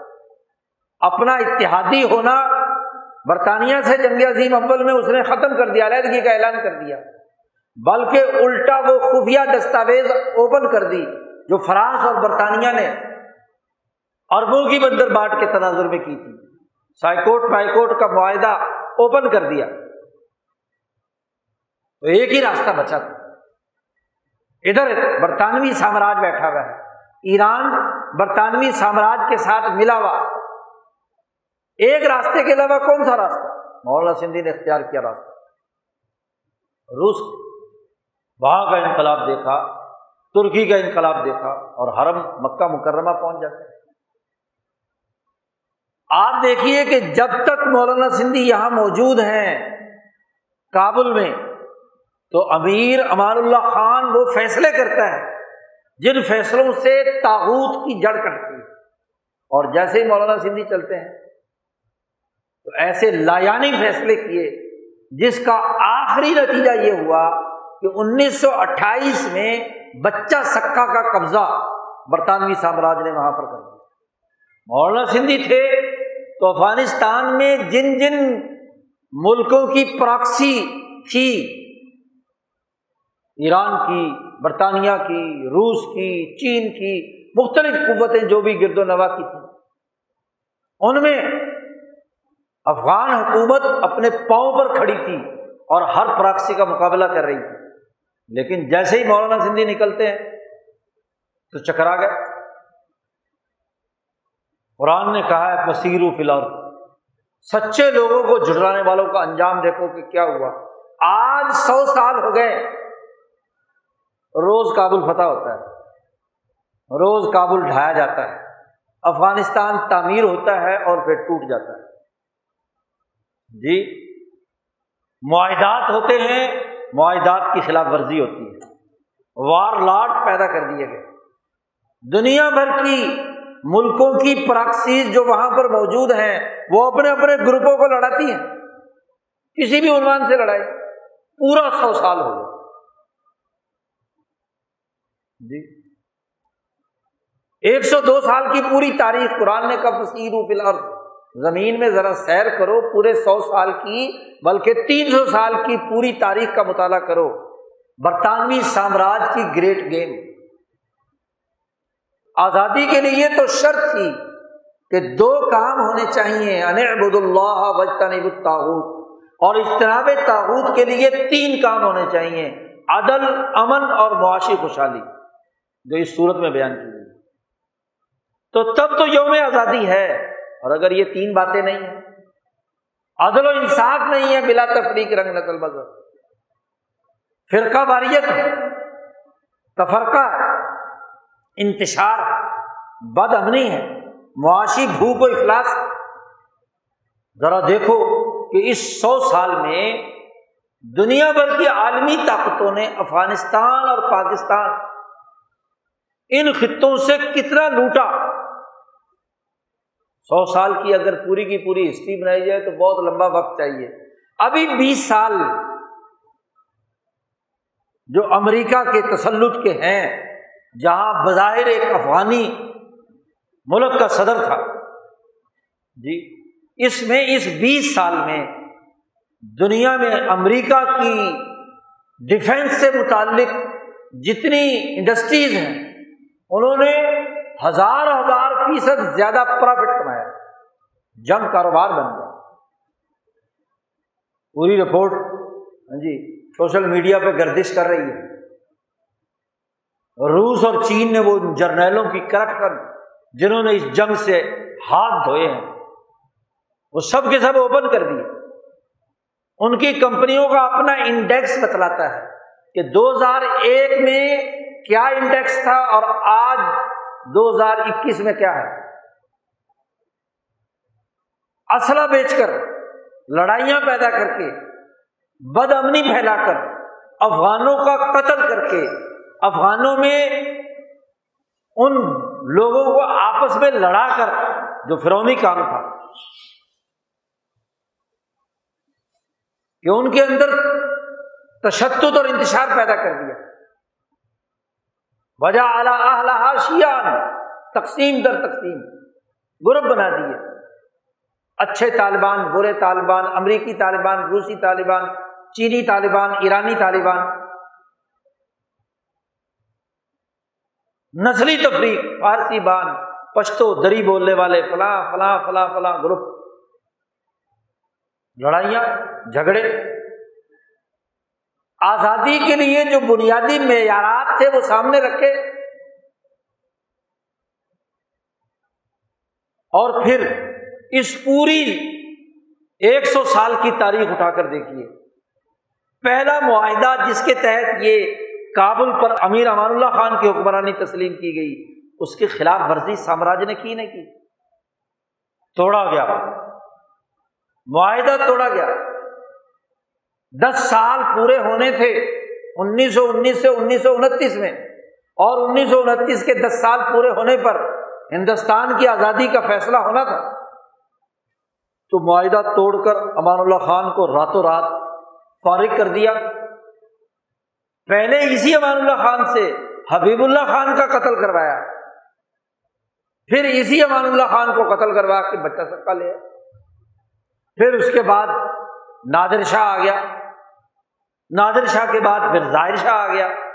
پھر دابود شاہ آ گیا۔ پوری تاریخ ہے۔ پھر پوری گیم کھیل کر روسی طاقتوں کا حملہ ہو گیا۔ ان کا تسلط، ان کو پھانس لیا گیا کہ آؤ، اس کیک کو کاٹو اور پھر ان کو ختم کرنے کے لیے ماشاء اللہ یہاں سے علماء کو بھرتی کیا گیا۔ جہاد کا نام دے دیا گیا۔ تفریق ہے بد امنی ہے نا نا انصافی ہے نا، معاشی بھوک ہے۔ آج بھی افغان اسی طرح بھوکا ننگا ہے جب سو سال پہلے تھے۔ آج بھی افغانستان میں بد امنی ہے جیسے سو سال پہلے۔ آج بھی اسی طرح پیر اور گدی نشین وہی کام کر رہے ہیں جو ملا چار باغی نے شیخ الند کی تحریک کے خلاف کیا۔ جو مجددی خانقاہ کے لوگوں نے اس زمانے میں غداری کا کام کیا۔ تھا آپ کو پتا امیر امان اللہ خان کو مولانا سندھی سے باغی کرنے کے لیے پیر صاحب نے کردار ادا کیا۔ مولانا سندھی لکھتے ہیں کہ جو بادشاہوں کا پیر تھا، یہ مجددی خانقاہ والے ہیں جی یہ جا کر امان اللہ خان محل میں، امان اللہ خان کی بیگم کو، پیری مریدی کا اثر تو ہوتا ہے نا، بیگمات زیادہ ان کو جھوٹے گھڑے ہوئے خوابات سناتی۔ کہ جی ہمیں خواب آیا ہے۔ حرم میں فلاں آدمی کو خواب آیا ہے۔ اس خواب، حضور صلی اللہ علیہ وسلم کی زیارت ہوئی ہے۔ اور آپ صلی اللہ علیہ وسلم نے یہ فرمایا یہ فرمایا یہ فرمایا۔ گڑنتو باتیں۔ کہ اس جماعت کو یہاں سے نکالو۔ انگریزوں کے ساتھ یہ معاملہ کر لو، یہ کر لو، یہ کر لو۔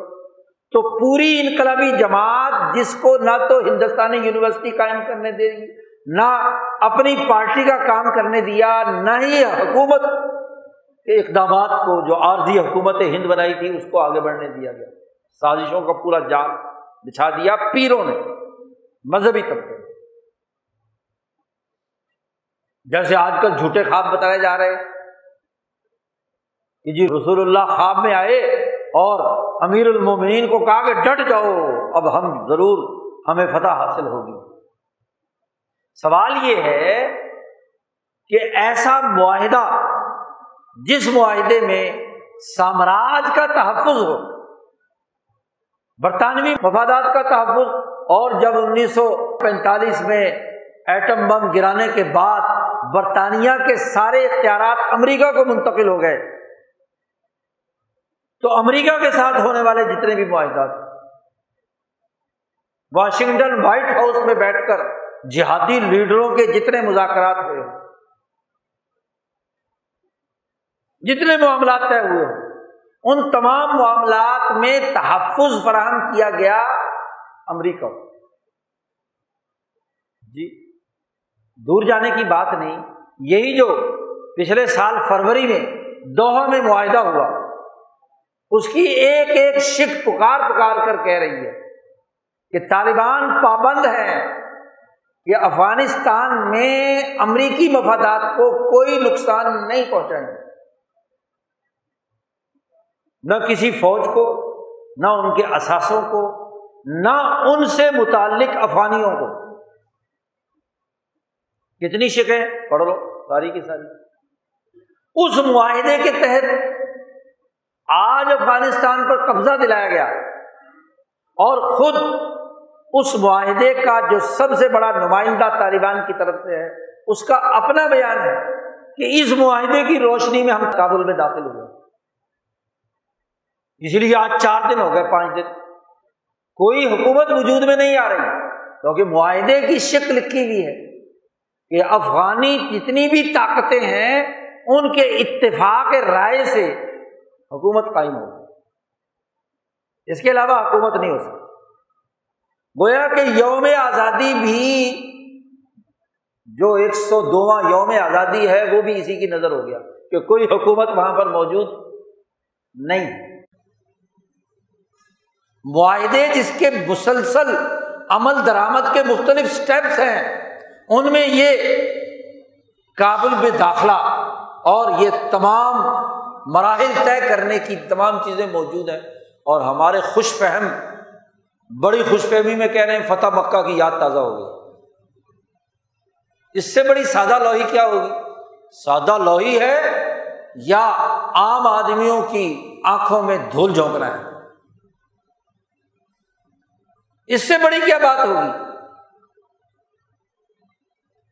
کہ جہاں تمام تر اعمال چین، روس، امریکہ کے مشورے سے اور ان کے مفادات اور معاہدات کے تحفظ کے ساتھ ہو صاف طور پر اس معاہدے میں لکھا ہوا ہے کہ امریکہ نے جو یہاں معاملات اور معاہدات اور یہاں جو چیزیں اثاثے بنائے ہیں، پچھلے بیس سالہ کٹ پتلی حکومت سے قدرتی وسائل لوٹنے کے جتنے معاہدے ہوئے ہیں، طالبان اس کے پابند ہوں گے۔ یہ فتح مکہ ہے۔ اس کو فتح مکہ کہیں گے۔ فتح مکہ چے نسبت خاکرا بال میں پاک۔ ابو سفیان سے کوئی معاہدہ کر کے نبی اکرم صلی اللہ علیہ وسلم مکہ میں داخل ہوئے تھے۔ ابو سفیان نے معاہدے کی خلاف ورزی کی تھی۔ کہ رسول اللہ صلی اللہ علیہ وسلم کا حلیف قبیلہ جو غیر مسلم تھا، اس کے ساتھ ابو سفیان کے حلیف قبیلے نے زیادتی کی تھی۔ معاہدے کی شک کی خلاف ورزی کی۔ اس خلاف ورزی کی پاداش میں نبی اکرم صلی اللہ علیہ وسلم اچانک مکہ مکرمہ کے قریب پہنچے۔ ابو سفیان کو تو یہ خبر ہی نہیں تھی کہ نبی اکرم صلی اللہ علیہ وسلم یہاں پہنچ رہے ہیں۔ خود ابو سفیان کہتے ہیں کہ میں تو رات کے اندھیرے میں بیت الخلاء کے لیے باہر نکلا تو میں نے روشنی چراغ جلتے ہوئے دیکھے میں نے کہا یہ کیا مسئلہ ہے؟ تو تحقیق کے لیے میں آگے نکلا کہ دیکھو تو سی کون کوئی قافلہ آیا ہے، شاید کوئی ہاں جی ان کو شاید کوئی ضرورت ہو، جیسے اربوں کا دستور ہوتا ہے۔ تو جیسے ہی میں تھوڑا سا آگے بڑھا تو میری گردن دبوچ لی، دو بندوں نے ہاتھ باندھ لیے۔ مجھے سمجھ آ گئی کہ یہ تو محمد مصطفیٰ صلی اللہ علیہ وسلم صلح حدیبیہ کی کون سی شک تھی جس میں لکھا گیا ہو کہ رسول اللہ صلی اللہ علیہ وسلم مکہ فتح کریں گے؟ مکہ آئیں گے۔ کون سی شک تھی جس میں ان کو تحفظ فراہم کیا گیا ہو؟ ریاستیں الگ الگ ہیں۔ اس بات کی اجازت دی گئی تھی۔ کہ جو تمہارے ساتھ شامل ہونا چاہتا ہے قبیلہ، تو تمہارے ساتھ ہو۔ لکم دین حکم ولی دین۔ اور جو ہمارے ساتھ شامل ہوگا، وہ ہمارے ساتھ ہوگا۔ تم اس میں مداخلت نہیں کرو گے، اور تمہارا حلیف قبیلہ ہوگا، ہم مداخلت نہیں کریں گے۔ صلاح ہدیبیہ میں۔ اور اس شرط پر صلاح ہدیبیہ ہوئی تھی کہ جو اللہ کی حرمات اور شاعر ہے ان کی حفاظت کا وہ عہد کریں۔ تو رسول اللہ صلی اللہ علیہ وسلم نے پہلے ہی فرما دیا تھا کہ میں ان سے صلاح کروں۔ اور اللہ کی حرمات کیا ہے جیسے حرم مکہ ہے، اس کی حرمات ہیں۔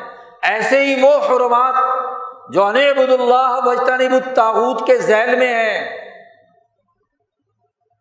امن، عدل معاشی انصاف، جب مکے کے حرم اور امن کو تم مانتے ہو، تو اس امن کا لازمی نتیجہ عدل اور معاشی خوشحالی یہ انہوں نے تسلیم کیا بنیادی شرط کو۔ باقی جزوی باتیں ہیں۔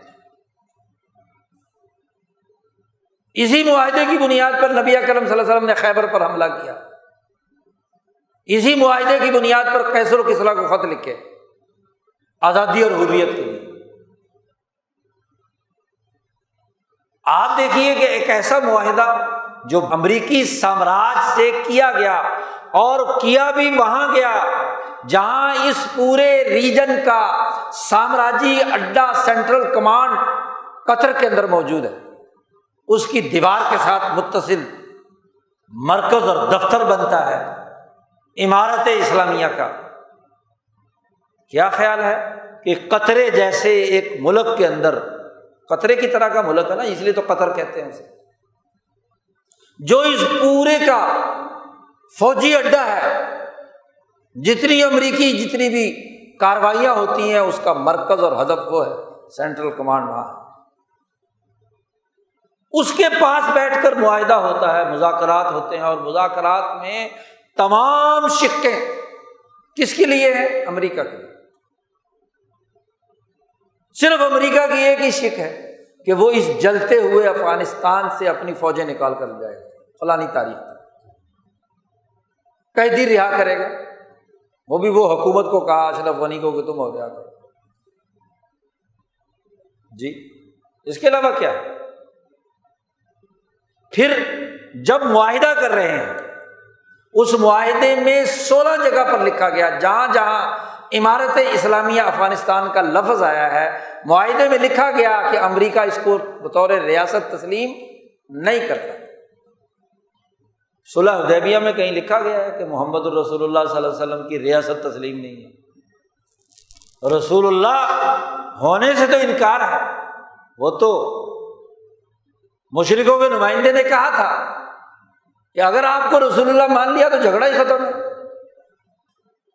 لیکن ایک فریق، ایک سیاسی طاقت حضور صلی اللہ علیہ وسلم کو تسلیم کی، برابر کی سیاسی طاقت ہے نا۔ تو کہاں صلح ادیبیہ کا معاہدہ اور کہاں یہ غلامی کا معاہدہ جو قطر میں کیا گیا ہے؟ کہاں فتح مکہ اور کہاں یہ کابل میں بدلتی ہوئی حکمرانیوں کی ڈگڈگی؟ دونوں کے درمیان زمین آسمان کا فرق۔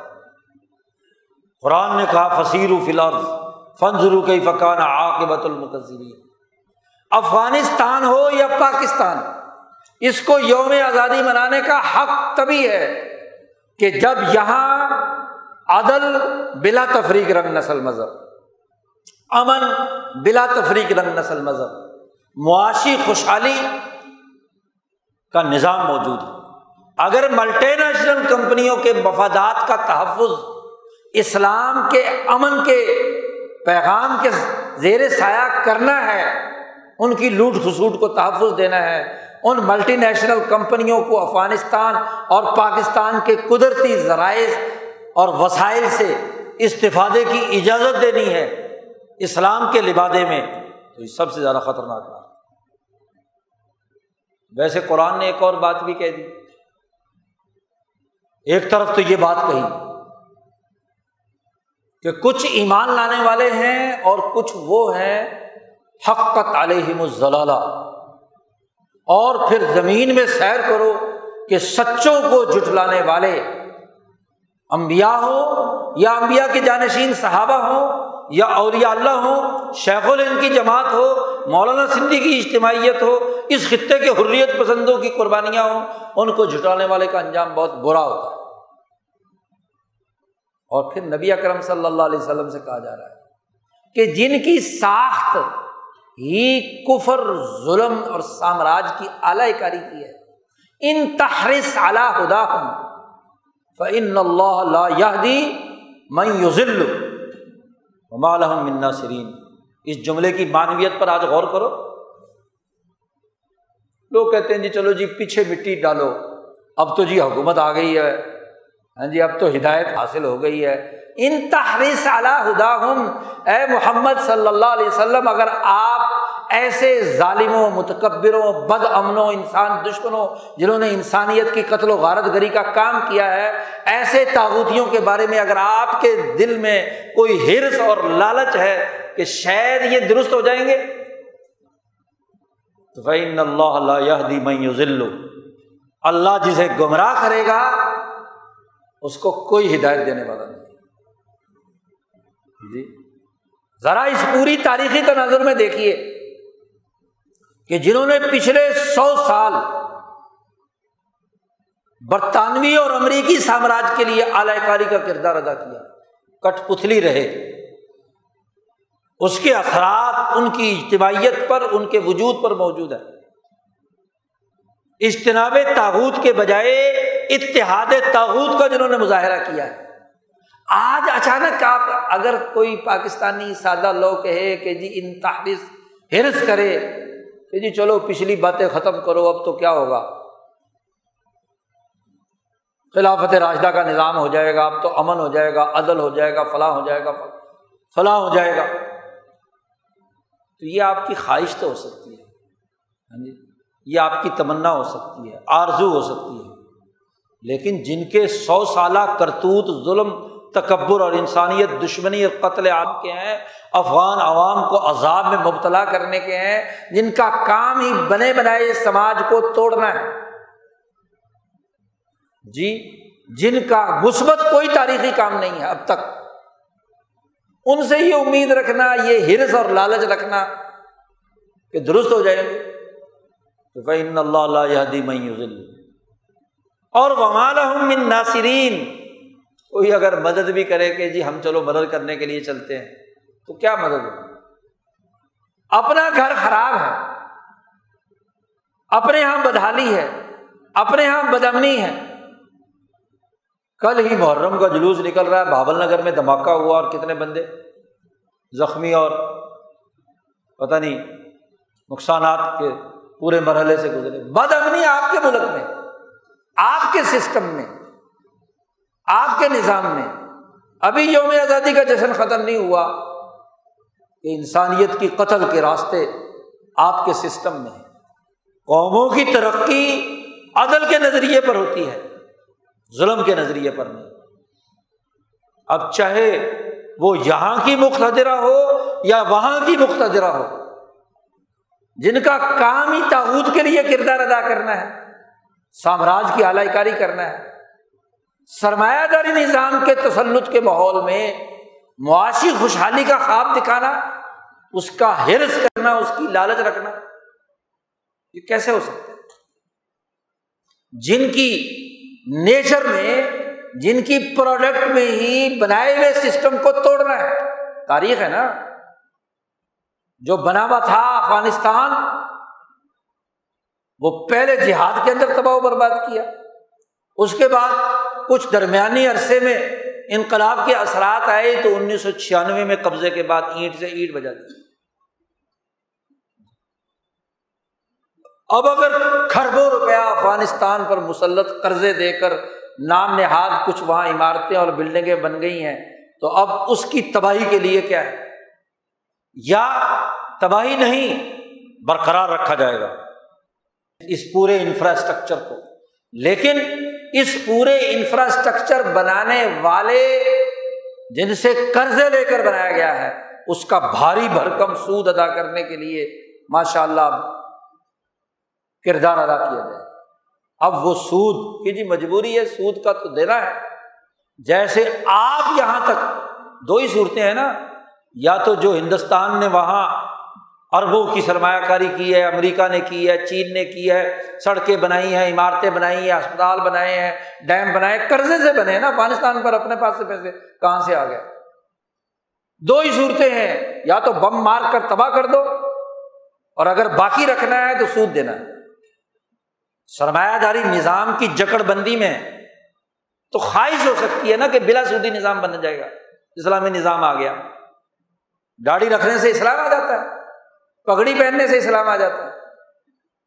اسلام کی خصوصیت تو یہ ہے کہ امن ہو، جو حضور صلی اللہ علیہ وسلم نے ادی ابن حاتم سے کہا تھا کہ اکیلی عورت ہیرا سے وہ چلے گی حج کے لیے، زیورات سے لدی بدی کوئی اس کو بری نگاہ سے نہیں دیکھے، کوئی اس کا زیور نہیں نوچے گا۔ کوئی مال تو عورت کو تحفظ دیا، اکیلے سفر کر رہی ہے۔ جی واپس جا رہی ہے۔ اور ادھی کہتے ہیں، میں نے اپنی ان آنکھوں سے خود دیکھا اس عورت کو کہ وہ آئی اور گئی، محفوظ طریقے سے پہنچ گئی۔ تو حضور صلی اللہ علیہ وسلم کے نظام نے تو عورتوں کو تحفظ دیا، امن دیا۔ ان کی عزت، بحال کی، نہ کہ عزت کی، توہین کی۔ یا پشاور کی ویڈیو پچھلے دنوں آپ کے یہاں چل رہی ہے۔ سگے بھائی اپنی سگی بہن کو برقے کے اندر کوڑے مار رہے ہیں۔ اس لیے کہ اس عورت نے بھائیوں سے مطالبہ کیا ہے کہ شری طور پر میرے باپ کی وراثت کا جو مجھے حصہ ہے، مجھے دیا جائے اس کو دینے کے لیے تو تیار نہیں ہے۔ ایسا اسلام نافذ کرنا ہے۔ ذرا پورے بلوچستان میں چلے جاؤ، ادھر ہاں جی خیبر پختونخوا میں چلے جاؤ، پنجاب کے جاگیرداروں، سندھ کے وڈیروں کی طرف چلے جاؤ، عورتوں کو وراثت دیتے ہیں یہ؟ مولوی بھی نہیں دیتے۔ جی جو بیٹھے ہوئے بلوچستان والے، میں نے ان سے پوچھا کہ تمہارے یہاں علماء کیا اپنی بہنوں اور بیٹیوں کو وراثت میں حصہ دیتے ہیں؟ کہتے نہیں دیتے۔ اگر مولوی نہیں دیتے تو دوسرا کون دے گا؟ اور سرے عام پٹائی کر رہے ہیں اس کی۔ اس کی بیٹی رو کر کہتی ہے کہ وراثت مانگتی تھی، اس لیے مار رہے ہیں۔ اور اسے کہہ رہے ہیں کہ تو تو نے یہ ضرورت کیسے کی کہ ہم سے وراثت؟ شریعت کا حکم ہے۔ ناجائز ہے۔ وراثت میں کسی قسم کا تصرف وارثوں کی اجازت کے بغیر۔ حرام ہے۔ تو اب دو ہی راستے ہیں نا کہ جو جو دنیا بھر کے وہاں ملٹی نیشنل کمپنیوں نے سرمایہ کاری کی ہے، اس کو توڑنے کی تمہارے اندر ضرورت نہیں ہے۔ اس لیے کہتے ہیں جی اب ہم کسی کو کچھ نہیں کہیں گے، ہم حفاظت کریں گے ان تمام چیزوں کی۔ حفاظت کرو گے تو پھر سود بھی دو گے۔ جی؟ افغانستان کے پاس کون سے پیسے تھے جس سے سڑکیں بنائی ہیں، ڈیم بنائے ہیں، اسپتال بنائے ہیں، عمارتیں بنائی ہیں؟ پاکستان کے پاس نہیں ہے، وہ ہر دفعہ بھیگ مانگ کر قرضوں سے ساری سڑکیں بناتا ہے، بلکہ اپنی سڑکیں گروی رکھتا ہے۔ تو بچارے افغانستان کے پاس کہاں سے ہوں گے؟ اب سارے معاہدے کر لیے، تمام وسائل کی بندر بانٹ کر لی، وہاں اچھی طرح بیس سال کے اندر بین الاقوامی طاقتوں اور قوتوں نے اپنے اپنے مفادات محفوظ کر لیے۔ اب کہا جی حکومت چلانے کے لیے تم آ جاؤ۔ یہ فتح مکہ ہے۔ اب حکومت تم چلاؤ اور اسلامی سود ادا کرو۔ تو ظاہر ہے کہ جنہوں نے سود کو اسلامی جائز قرار دیا ہے پاکستان میں، انہوں نے تو کہنا ہے فتح مکہ ہے۔ جی۔ اب وہاں کا جتنا بینکاری سسٹم ہے، وہ اسی سودی نظام، نام نہاد اسی اسلامی نظام کے تحت وہاں بنے گا نا۔ اسی کی شاخیں بنیں گی، مذہب کے نام پر۔ وہ پیسہ جو لوٹ کھسوٹ سے وہاں کی پچھلی حکومتوں کے تمام بیوروکریسی جرنیلوں اور وہاں کے لٹیروں نے لوٹا ہے، تو وہ آج اسلامی بینکوں میں آئے گا نا۔ اس کے اثرات ہوں گے۔ جی اس لیے لائن لگی ہوئی ہے۔ جی ہر عالم، ہر مفتی، ہر خانقاہ بھی پیچھے نہیں رہی کہ اور ہندوستان ہو یا پاکستان۔ وہ ذرا مولانا ارشد مدنی صاحب نے تو ڈرتے ڈرتے اتنی بات کہی کہ جی ہمارا کوئی تعلق نہیں ہے۔ یہ جو افغانستان کے جو لوگ ہیں، یہ تو تحریک شیخ الہند کے ساتھ تعلق رکھتے ہیں۔ اور آگے نیچے بیان یہ ہے کہ تحریک شیخ الہند کے اصل لوگ ان کے ساتھ نہیں ہیں۔ اصل لوگ تو چلے گئے۔ تو اس کے اثرات کی وجہ سے یہ اپنے آپ کو دیوبند سے جوڑتے ہیں۔ ورنہ دارالعلوم کا کوئی ان کے ساتھ تعلق نہیں ہے۔ پریس کانفرنس کل کی انہوں نے دیوبند میں۔ تو بھائی بات یہ ہے اور پھر امیدیں لگا رہے ہیں کہ اگر وہ یہ کام کریں گے تو ٹھیک ہے کہ امن کریں، عدل قائم کریں، معاشی خوشحالی کریں۔ کیسے کریں گے؟ انتہاری سادہ ہوتا ہوں تمہیں خواہش ہے ہرس ہے۔ ذرا زمینی حقائق تو دیکھو کہ سود پر پیسے لے کر ملک بنایا ہے۔ تو سود کی قسط تو ادا کرنی ہے نا، عالمی سامراج کی، سرمایہ داری نظام کی۔ اور وہ سود کی قسط امریکہ کو بھی دینی ہے، انڈیا کو بھی دینی ہے ہاں جی چین کو بھی دینی ہے، اور اگر روس نے کوئی ٹھیکے لیے ہیں تو انہیں بھی دینی ہے۔ اور اگر پاکستانیوں نے جا کر کوئی ٹھیکے ویکے لیے یا دیے، تو ان کو بھی دینی پڑے گی۔ تو پورا بین الاقوامی سامراجی تعبتی نظام سرمایہ داری کا موجود ہو، تو وہاں اسلام کا معاشی نظام بھوک مٹانے والا کہاں سے آئے گا؟ عام افغان تو اسی طرح بھوکا رہے گا۔ بلکہ اس پر ظالمانہ ٹیکس اب اسلام کے نام پر لگایا جائے گا اور اس کے ذریعے سے کیا ہے؟ سود کی قسط ادا کی جائے گی۔ بد امنی اسی طرح رہے گی۔ اور امن و امان ہوگا بھی تو سرمایہ داروں کے حق میں۔ سرمایہ داروں کی گاڑیاں فراٹے بھرتی ہوئی گزریں۔ ان کے جہاز اور ان کی کاریں عیاشیاں ہوں گی اور بیچارہ عام افغان چار کروڑ افغان ہیں، ان افغانوں میں سے کتنے ہیں جو مالدار ہیں؟ اور جنہوں نے اس جنگ سے لڑ کر وار لارڈ ہیں، جن کے پاس کیا ہے؟ اربوں کی دولت۔ اگر واقعی فتح مکہ ہے، اگر انقلاب ہے، تو ان تمام سے چھین کر دے دو نا عوام کو۔ اور کوئی مستحکم نظام اس کے متبادل بناؤ، تو پھر تو بات ورنہ تو خواہشات ہیں۔ اور اگر اللہ پاک نے اس قرآن کی سائت میں کہا ہے کہ ان تحرس، اے محمد صلی اللہ علیہ وسلم، آپ بھی ہرس کریں، تو آپ کی طاقت نہیں ہے کہ جن کو اللہ گمراہ کرے، ان کو کوئی ہدایت دے سکے۔ ان کا کوئی مددگار ہو۔ تو آج کس مولوی پیر اور کسی بزرگ اور کسی ہاں جی لیڈر اور رہنما کی ہرس اور خواہش جو ہے، تو خواہشات سے کام تھوڑا ہی ہوتا ہے۔ حقائق تو وہ ہے کہ چاروں طرف سے سرمایہ داری نے جکڑا رہا ہے۔ وہ سعودی عرب ہو، پاکستان ہو ہاں جی افغانستان ہو، تو وہاں خواہشات سے نظام ٹھیک ہو جائے گا۔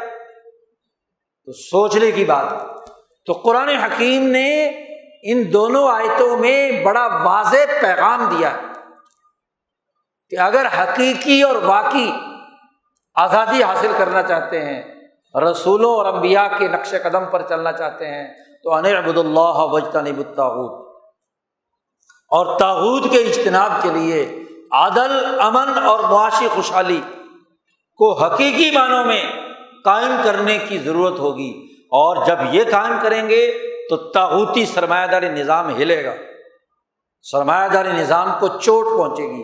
اور جب چوٹ پہنچے گی تو وہ اپنے پڑوس میں دفتر بنانے کی اجازت دے گا۔ وہ اپنے زیر تسلط افغانستان کے بنائے ہوئے صدارتی محل اور اپنے گورنروں کے بنائے ہوئے محلات پر قبضہ کرنا دے گا؟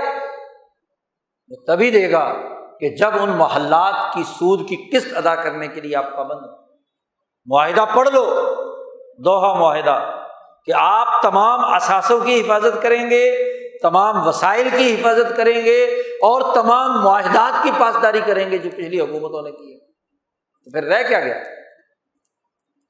تو میں تمناؤں اور آرزوں سے اور ہرس و لالچ سے مسئلے حل ہونے۔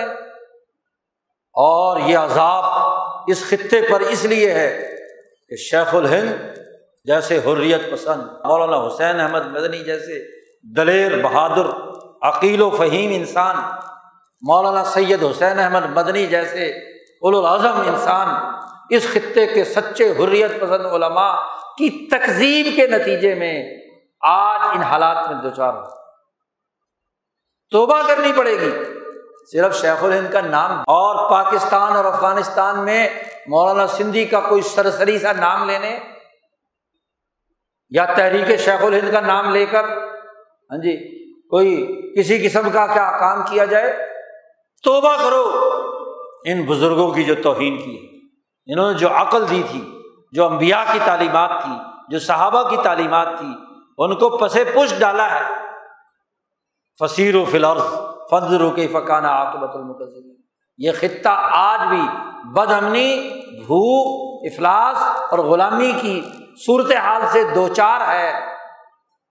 جب تک توبہ نہیں کرتے اور صحابہ کے بنائے ہوئے اور نبی کرم صلی اللہ علیہ وسلم کے بنائے ہوئے اس طریقۂ کار کے مطابق حقیقی معنوں میں آزادی کی جد وجہد نہیں کرتے، اس وقت تک کامیابی نہیں۔ ہے تبھی یوم آزادی حقیقی طور پر بنایا جا سکتا تبھی اس آزادی کے ثمرات حاصل ہوں گے۔ اللہ تعالیٰ ہمیں قرآن حکیم کو سمجھنے، شعور کو بلند کرنے اور حقائق کا درست تناظر میں مطالعہ کرنے، اصلاح اور فساد کے مناظر کا درست نقطۂ نظر سے تفریق اور امتیاز پیدا کرنے کی توفیق عطا فرمائے۔ اور ہمارے ملک اور ہمارے خطے کو سامراجی تاوتی اثرات سے پاک فرمائے، حقیقی آزادی منانے کی توفیق عطا فرمائے۔ وہ آخر داوانہ الحمد للہ رب العالمین۔